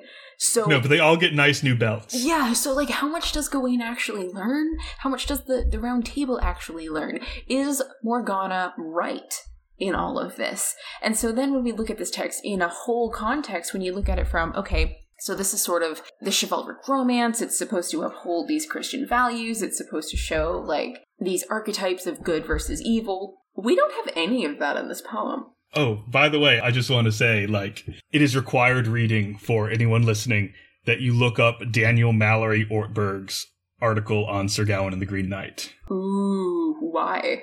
You remember the Toast, that website that was like just hilariously fun articles, lots of which had a like a little medieval twist? Oh, yes. Daniel Mallory Ortberg was a writer on there, and one of the articles they wrote was a little summary of Sir Gawain and the Green Knight in like script form that is hilarious and dead on. Oh, fantastic. All right, we'll we'll have to link that one. Alrighty, so like getting getting to this poem and its themes, it's like you, you look at it and you're like, okay, so the genre is supposed to tell us something about you know good versus evil and you know archetypes and blah blah blah. And instead we have like idiot himbo Gawain goes off to you know he didn't he didn't have to chop this guy's head off but he's too much of a man not to so he chops this guy's head off the, the dude picks up his head and he's like all right cool see you next year Also, you know, if off." anyone had stopped and criticized him in the at in the moment, the only justification Gawain could possibly give was like, "Well, look at how he posed. He was asking for it." right right And then everyone would go like, "Gawain, do you know how that sounds? What the hell?" what the hell but you know we get this weird you know toxic chivalric culture where that's the thing and so i think morgana is sort of in the right in this whole thing after all where she's like Yeah. yeah. i did test you guys and you guys failed and you guys didn't learn anything by this but we as readers get to learn something by this so it, it gets Yeah. fairly metatextual fairly quickly in which King Arthur and his knights may not have learned something, but we get the opportunity to learn something. And so it undermines or subverts all of the traditional values of the chivalric romance, which is really, really funny considering if the point was to subvert that, then the film upholds the original values of the Mhm. chivalric romance. So take that as you will. My point is the film better upholds the traditional good evil style of chivalric romance than the medieval text does. The medieval text is better at subverting. I mean, I don't know, it pretty much provides women a more interesting role with more power, and it's more queer. So, I don't know. Take that as you will. I think that the original text is more interesting than the film. I think the film did a fantastic job in some areas. But anyway, not to not to compare this to the film in I mean, the book is aspect. always better than the film. I, know, yeah, but like you don't expect that from a medieval text. I do. Um, okay, that's valid. We expect it. But anyway, let's see. One of the subversions that I think happens is normally the series of events is like a challenge is delivered and everyone rises to the challenge and they show that like all those accusations of cowardice that were thrown at them to rile them up were not true and they are brave and they're special boys. Mm-hmm. But this time you get to the end and you're like, you know what? I think he was right. You are a gang of beardless children. Yeah, like that's how you guys came off at the end of the day. Oh yeah, it's ridiculous. Here we go. Okay, so this is by David Boyd. Uh, this is an article called Sodomy, Misogyny, and Displacement, Occluding Queer Desire in Sir Gawain and the Green Knight. This gets into, like, how that game plays out, and it especially gets into, like, okay, who's screwing who if it did go down? Like, if Gawain slept with the lady, how would that go down?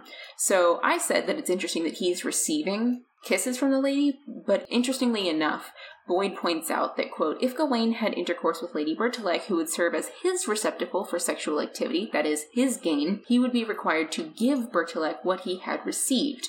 But since Gawain could not very well return the lady's receptacle to Bertilak in this manner, and therefore reveal the adultery, might not the text imply that the only receptacle logically available to Bertilak as an active exchange was possibly Gawain's own? That is to say, being the penetrated partner in Yeah. a homosexual act of sexual intercourse. Yeah, like logically, if you're doing this exchange, if you were the penetrating partner and then you have to provide that to someone else, you have to be the penetrated partner in mm-hmm. order for, for it to be a even exchange. Yes. The problem with this game, because he's unaware of Bertilak's involvement in this game, Gawain would find himself responsible for his new friend and lord's predicament for the forward of the game binds both male partners to participate in the act of exchange. Gawain would not only bear the guilt of perverting an act of homosocial bonding and dishonoring himself, but would also doubly dishonor his lord through sodomy and adultery. So this is where we like it's queer, but also it would shame him and it would also shame his lord. So if he did fail this, then he would be shamed, but he would shame his the lord all the more, which would be more of a shame on Gawain. That's assuming that Bertilak would be in any way shamed by this because like he's clearly aware that, that Gawain's saying like, "Hey, I'm having like a little romance with one of the women in the castle, and I'm giving you like what I get." And there's no indication that Bertilak's like, "Look, you know, if you go far enough, you don't you don't have to like we can we can set up a, a, line of what you have to give me. He's like, that's great. Keep giving me everything you get from this woman. Right, which is fascinating in of itself because we see Bertilak associated with the devil in the Green Chapel and as Fae and as half a troll and whatever. So when he's being associated with all of the supernatural stuff, he's also being associated with the devil, which also associates queerness with the devil. So, just as much as it subverts all of these things by giving Gawain the possibility of it, it also is saying, no, no, no, we still reject all that because Gawain doesn't participate in that. So he fails in his courage, but he's not gay. I mean, he was pretty gay. Yeah, he did say that thing. We're like, and if I had more, he did enjoy it. it yeah, he did enjoy yeah. it. So he's a little gay, like you know, whatever. However, like, I, I feel the that. dialogue surrounding those kisses definitely doesn't make Gawain come off as straight. That is very, very true. The greater theme here, I think, is that the text is trying to reinforce this heterosexual pattern, but it uses queerness to do that, mm-hmm. thereby making the text queer, even though it's trying to reject queerness. Whoa, dude. it's deep. Read into that as you will um, so there you go. There's that one. Let's see if I have any other interesting highlights here. Yes, Gawain is in a bind. His courtesy, part of his masculine and chivalric identity and reputation, cannot permit him to denounce the lady completely, yet accepting her offer would constitute adultery and perversity. The girdle she offers him in lieu of her body provides Gawain with an out, allowing him to avoid potential homosexual activity. And since the girdle was represented as powerful enough to overcome the blows of the Green Knight, it could preserve Gawain's life. Yes, so he clears that one up. The girdle is a trap. By taking this garment, Gawain privileges it over his shield. By concealing it from Bertilak, he dishonors his host. By not confessing his deceit, he sins. So he eschews his shield, which has the pentagram on it and the symbol of virtue, in favor of an article of sin, you could call it, or an article of temptation from the mm-hmm. lady, who obviously, because she is a woman, is a temptress. If you can't tell, I'm being facetious. also, every time I read this, I come more and more down on the side of there is no magic in this girdle. This is just a piece of cloth. I really like that idea. Which does mean that technically, Gawain, the girdle didn't do anything. The power to survive was within you the whole time. You just had to not be such. I feel like this is a lesson that could be learned on several levels by all of Arthur's court, and we may be able to expand that to a greater portion of the audience, but I'll leave that one there. anyway, uh, interestingly, Boyd, I keep saying that interestingly. It is interesting. But regardless, Boyd also notes that, feminized, the girdle is wrapped around his waist. Gawain must kneel before the Green Knight and accept a blow from his massive weapon. Uh, did men not wear girdles? I feel like men wore girdles. I thought that they did, but see, this one might be a line too far for me because he does compare the axe to like a penis and Gawain has to kneel before him, so he's feminized, which I disagree with in this reading. I think there's plenty of feminizing that is that you can infer in other places. You don't need to do that here. Also, like a lot of weapons are pretty phallic, but I feel like a single-bladed axe, which is what this is, is one of the less phallic-looking ones. It's less available. phallic than a sword. Yeah, by like a long shot. Yeah. Anyway, there's that article and then let's see i think i had one more and i'll link to a couple other ones because there's i mean there's tons written about Gawain and the green knight you can read i mean there's so many articles but um, the other one that really interested me ah here we go okay this one is interesting. This is by Carl Grey Martin, and it's The Cipher of Chivalry Violence as Courtly Play in the World of Sir Gawain and the Green Knight. And this one basically emphasizes how much of a joke chivalric violence is and how much it does embody toxic masculinity. So, quote, mm-hmm. Chivalry allowed aristocratic brutality to assume rarefied forms honor, prowess, fealty, and the man at arms sublimated the horrors of physical destruction, especially the mutilation and ruin in combat of the human body, including his own. Immune to decapitation's worst effects, the Green Knight only exaggerates how late medieval warrior nobles English and French could conceptualize and experience chivalric violence as courtly play. So the point here in this article is that the whole thing is a game. and the Green Knight is representative of that, which I think is a is Yeah. a fantastic reading. Yeah, I mean, I have nothing to say because that, I just agree. That's correct. Yeah, Gawain's just he just goes for the whole thing. He's like, sure, I'm just gonna chop your head off because machismo. Yeah. And then the other one that was interesting was Magic Women and Incest: The Real Challenges in Sir Gawain and the Green Knight by Ivo Kamps.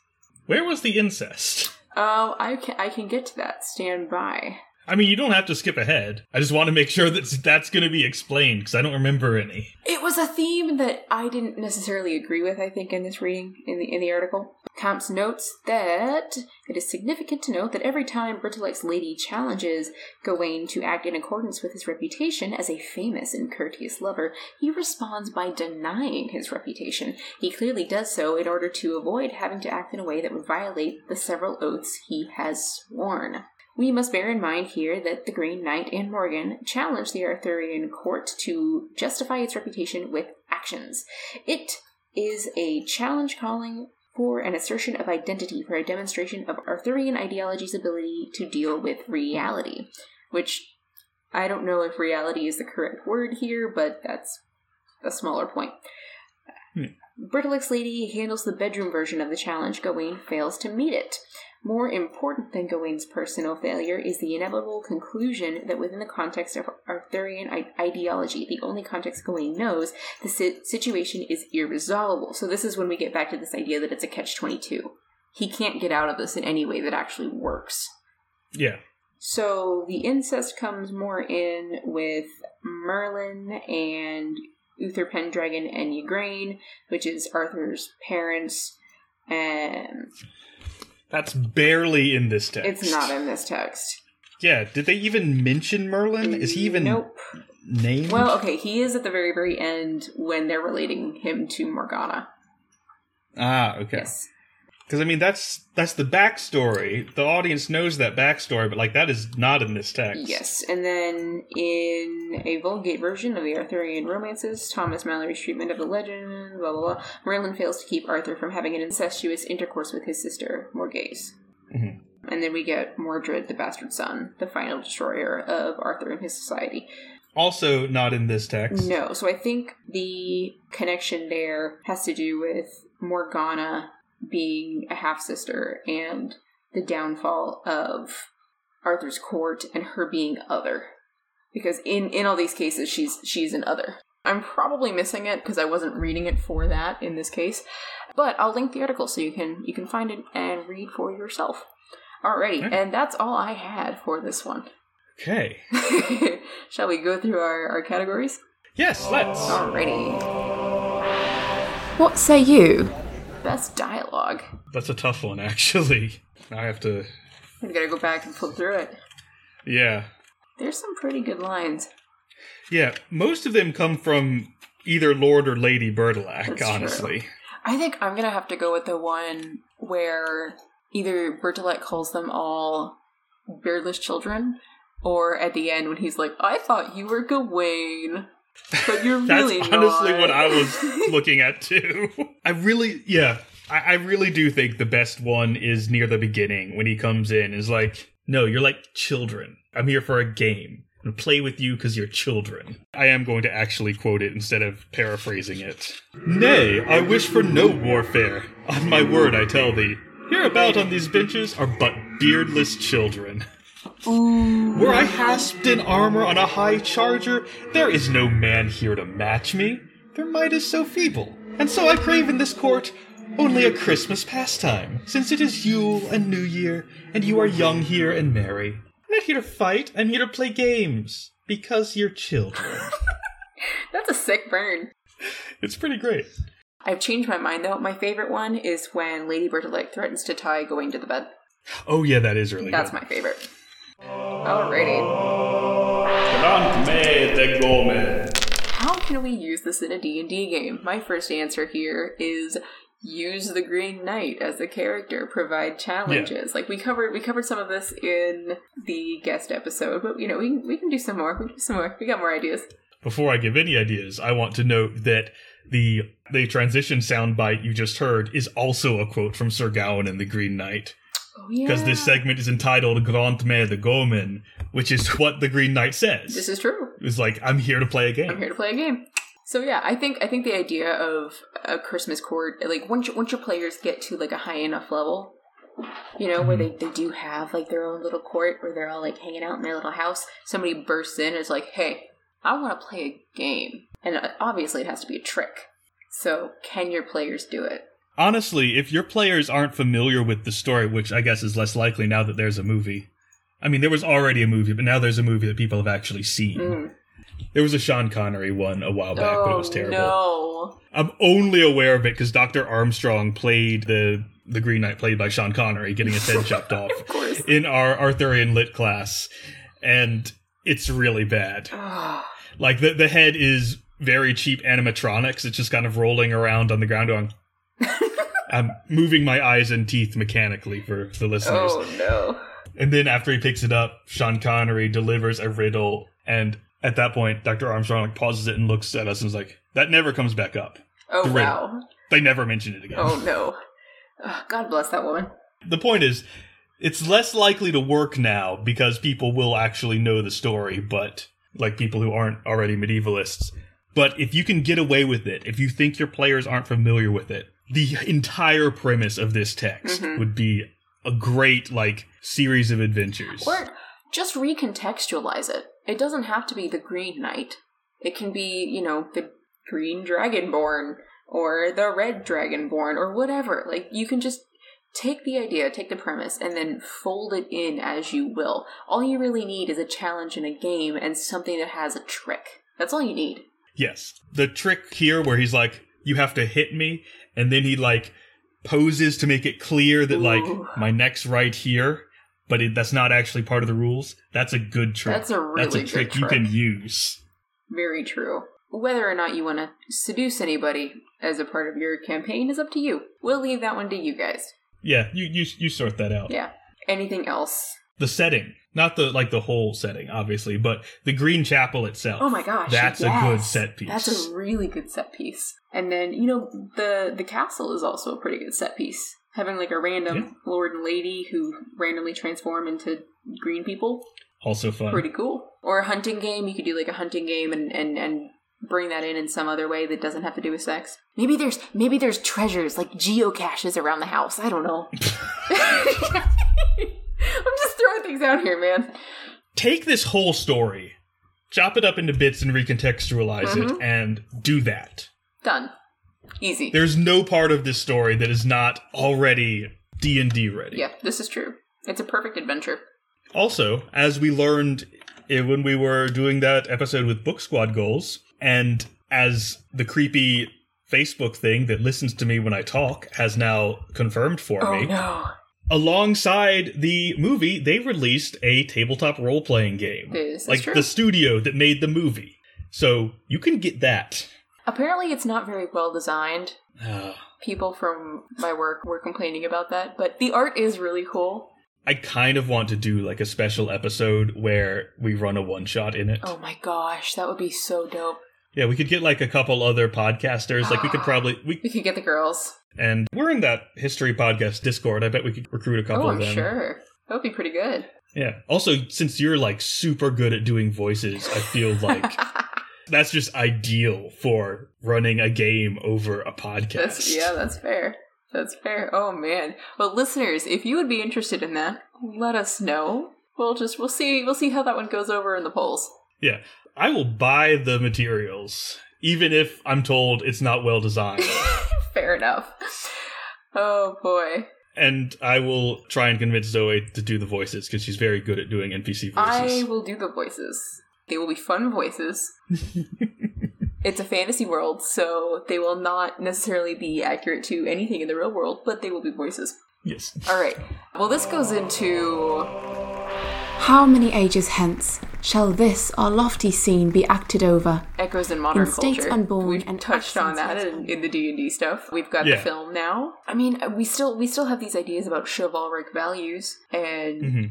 toxic chivalry culture. That's still a thing. Oh, definitely. Machismo's still a thing. Yeah. I mean, of course, all that's more part of the genre as a whole, True. but True. Yeah, this specific text obviously has echoes in, in modern culture because we have movie adaptations of it. Yep, absolutely. Yeah, it's right there. All right.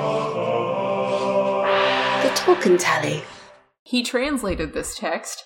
I will note here, because that is important, I've said Middle Earth a couple times while reading the translation. This was part of Tolkien's translation of it. His use of Middle Earth here is not referring to his world of Middle Earth. This is something that he did in his translation for apparently this text as well as Beowulf, because he's It is literally in Beowulf. Yes, it is literally in Beowulf, but, Yard. but he's deciding to carry that over into this translation for some reason. I guess he really liked it, which, you know, makes sense because he wrote a lot of texts about a world called Middle Earth.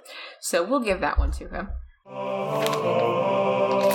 The Dungeon Master's Dictionary. Well, we've got Goman. Oh, we've got the, uh, hang on, hang on. The horsey breastplate. We've got the horsey breastplate, which is the literal. That's what I have here. We also have the word ween. I ween, which is I know. That's a Middle English thing. Okay, where's the horsey breastplate? Honestly, all of the descriptions of like clothing and armor are pretty rich with material, That's so true. like good terms. Okay, poitrel. Poitrel? Yeah, poitrel is a horsey breastplate. There you go. You also got sabatons, which are foot armor. We've got poleyns, which are knee armor. Cuirasses, which are thigh armor. And is it Bernie? I'm never sure how to say that. Bjornir, Bjorni is how Yeah, I usually heard it, hear it said. Yeah, Just yeah, it's, it's it's a chainmail shirt. yeah. So there you go. You can use those as you will. Cappadoce, or however that. You know what? I have the OED. What am I doing? I don't know why I just Googled it and was like, why am I here getting Cappadocia? I'm like, I have a real dictionary. No, What? it's not in here. Doesn't okay, okay, hang on. Doesn't Wikipedia usually have the IPA? Yeah, but I couldn't find a uh, Wikipedia either. Oh, really? I refuse to believe that there is a, a word that is not in the OED. I've never. Oh my god, I think there is. Yeah, unless it's spelled completely differently. Hang on. I found a JSTOR thing. This is not useful at all. Cappadoce and the date of Sir Gawain and the Green Knight. The word Cappadoce occurring twice in Sir Gawain and the Green Knight has given some difficulty to Middle English scholars. Ah, Its derivation is clear from the French cap à dos. which means two hats. I'm probably lying to you. Doubtless means a hood or close cap descending low on the neck. yeah, so it's like the it's like the chainmail ones that go over. You, you have a little face Yeah. hole, you know. All right. So go figure. So that's where that comes from. Yeah. We solved it. Oh, and this is this article is by George L. Hamilton, and I will be sure to keep that link so we can cite it. Holly bob. A bob of holly, a branch of holly that signifies truce. Ah, I like that. We should use that. in yeah, that's D&D. also something you could use in your D&D game. That's a good one. That one's very good. All right. Street smarts. Street smarts. Well, first off, if a guy challenges you to a game, please play a game and don't decapitate him. Especially if he looks like a fairy guy. Like, come on, you guys. If you're agreeing to something, you can ask questions and go like, "Hey, Yes. so I see that you're posing with your neck available. Do I have to hit your neck?" Good question. A very good question. Ask all the questions. Mm-hmm. All right, anything else? Any other lessons learned? Follow the rules when you're playing a game. Mm-hmm. Be a good player. Yep. When bad things happen to you, it's not because women are evil. That's a really big one. Yeah. Come on, you guys. Take responsibility when you mess up. Yeah. There you go. Responsibility covers a multitude of sins. All right. Best moment. Best moment. I, I think it's the initial decapitation. It's very good. That's my favorite scene in this whole thing. Like he rides in, we get this idea of like how sexy this guy looks, and then Gawain chops his head off, and he's like, "No biggie." That's my favorite scene. I would say that the best parts are definitely the ones that happen at the Green Chapel. Mm, mm-hmm, mm-hmm. I'm torn between like him showing up, going like, "This is a creepy f***ing place," and then you hear like someone sharpening an axe right nearby. That's great. Excellent atmosphere. Yeah, they they really really missed that, didn't they? In the in the film, that's a shame. also, I really liked the like series of chops. They're like, "Ah, you flinched." Ah, you didn't flinch that time. What are you doing? Just do the thing. And then he, he Oh, actually cuts him a man. little. He's like, that counts. That counts. The whole thing is great. It's so funny. Like it's such a comedy. All right. The Court. After some discussion, we decided to skip this because too many of the characters are ambiguously mortal, so it's really not clear who's eligible. Final rating. I'll let you go first on this one. What? 10. It's a 10. It's a 10 out of 10. I think, yeah, I'm gonna have to. Okay, okay. Well, even even with the little misogyny bit at the end, like we still like Bertilak's is just like, bro, chill. Yeah, like there is that weird misogyny bit at the end, but it's not clear that the author endorses that. The way I read That's it, the author is definitely like, this is Gawain being a All right, cool. Ten out of ten. We'll give it a ten out of ten. It's a great text. like I said near the beginning, this is a work of genius that some some like lone author out in what where is it? The North Midlands North Midlands. produced a book of amazing poetry and then just right out of history without leaving his name behind. What a legend. Or her, because again, there have been arguments that the poet could be a woman. That's yeah, that's fair. Well, we salute you, Gawain Poet. Alrighty. Instead of doing Leech's Corner today, do you want to do our uh Hark! A messenger! Yes, let's do that. Because you said you had a good email. Alrighty. I do, which I will reply to tomorrow morning. Uh, but I wanted to share it with you before I compiled a reply. So here we go. This is from a return listener. Hooray! Azam Caesar. He says, Hi, Mac and Zoe. Thank you for reading my previous email. I do go by he, him, and I'm not too picky with the pronunciation of my name, so cool. Since you've mentioned you wish to explore a Southeast Asian text, I have compiled texts that you might be interested in covering. Ooh, Mac just got very excited. So this is really, really cool.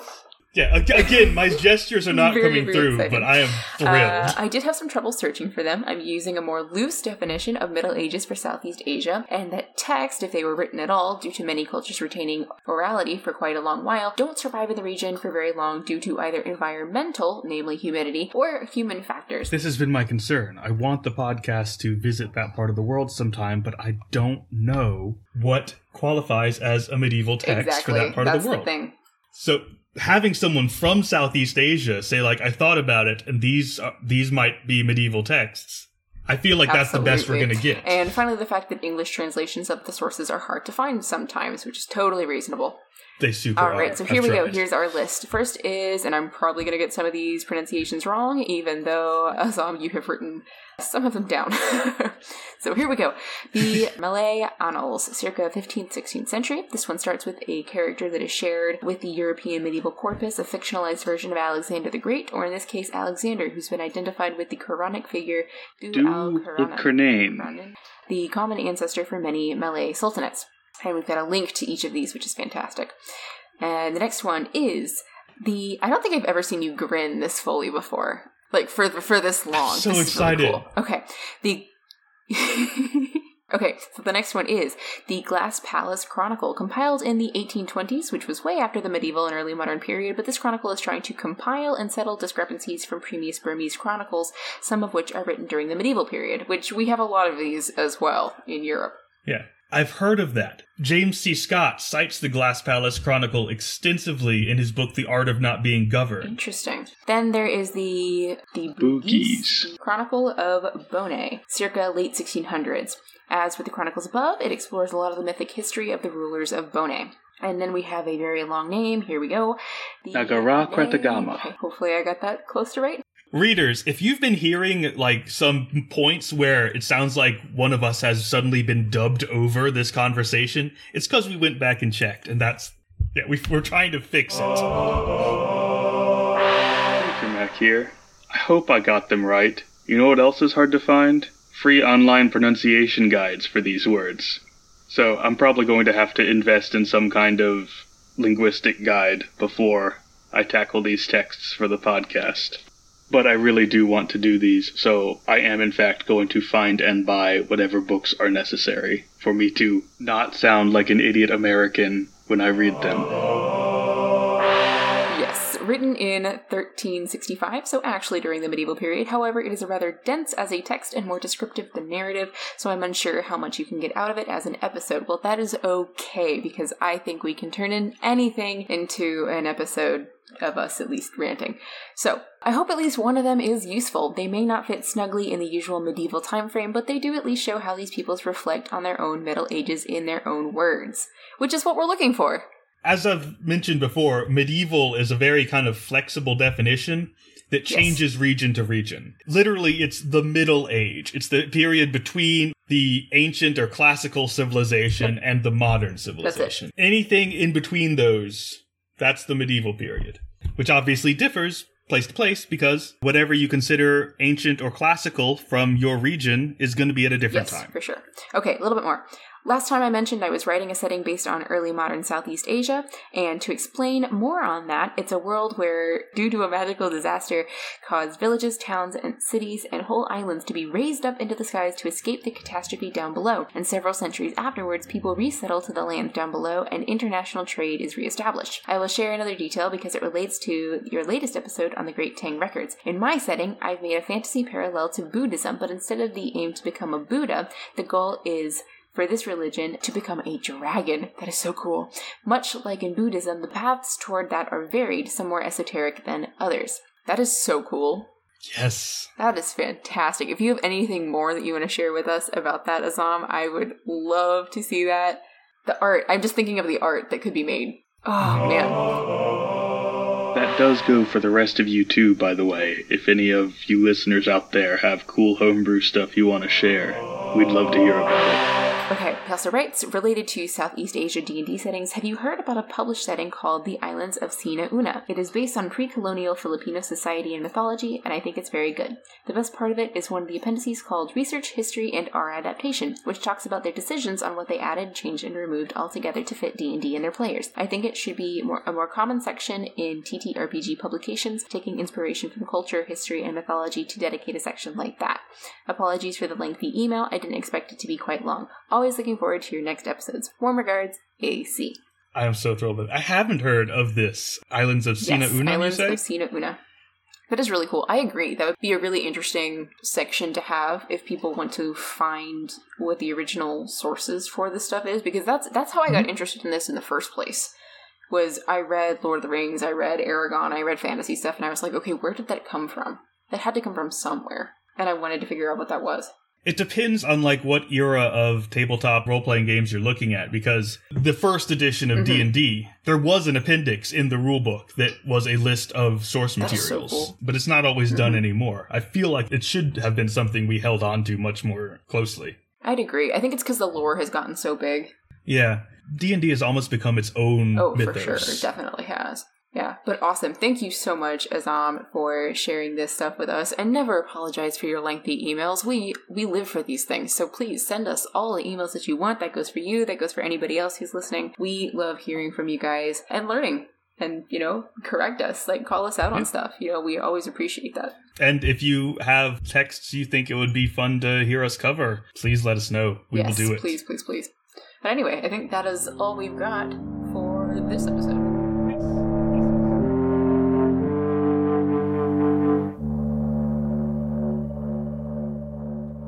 Thank you for listening to The Maniculum. Please consider leaving a rating and review in Apple Podcast to help support the project. For more geeky editions or to see our sources and notes, check out our blog, Marginalia, at themaniculumpodcast.com. You can also join our Facebook group, the Maniculum Podcast, to join in on discussions about all things medieval. And feel free to reach out. We're on Twitter at Maniculum and on Instagram at Maniculum Podcast. We'd love to hear from you. And special thanks to Sandra Boyle, who created the music for our show. You can check out her project, Sugar Glass, on Spotify.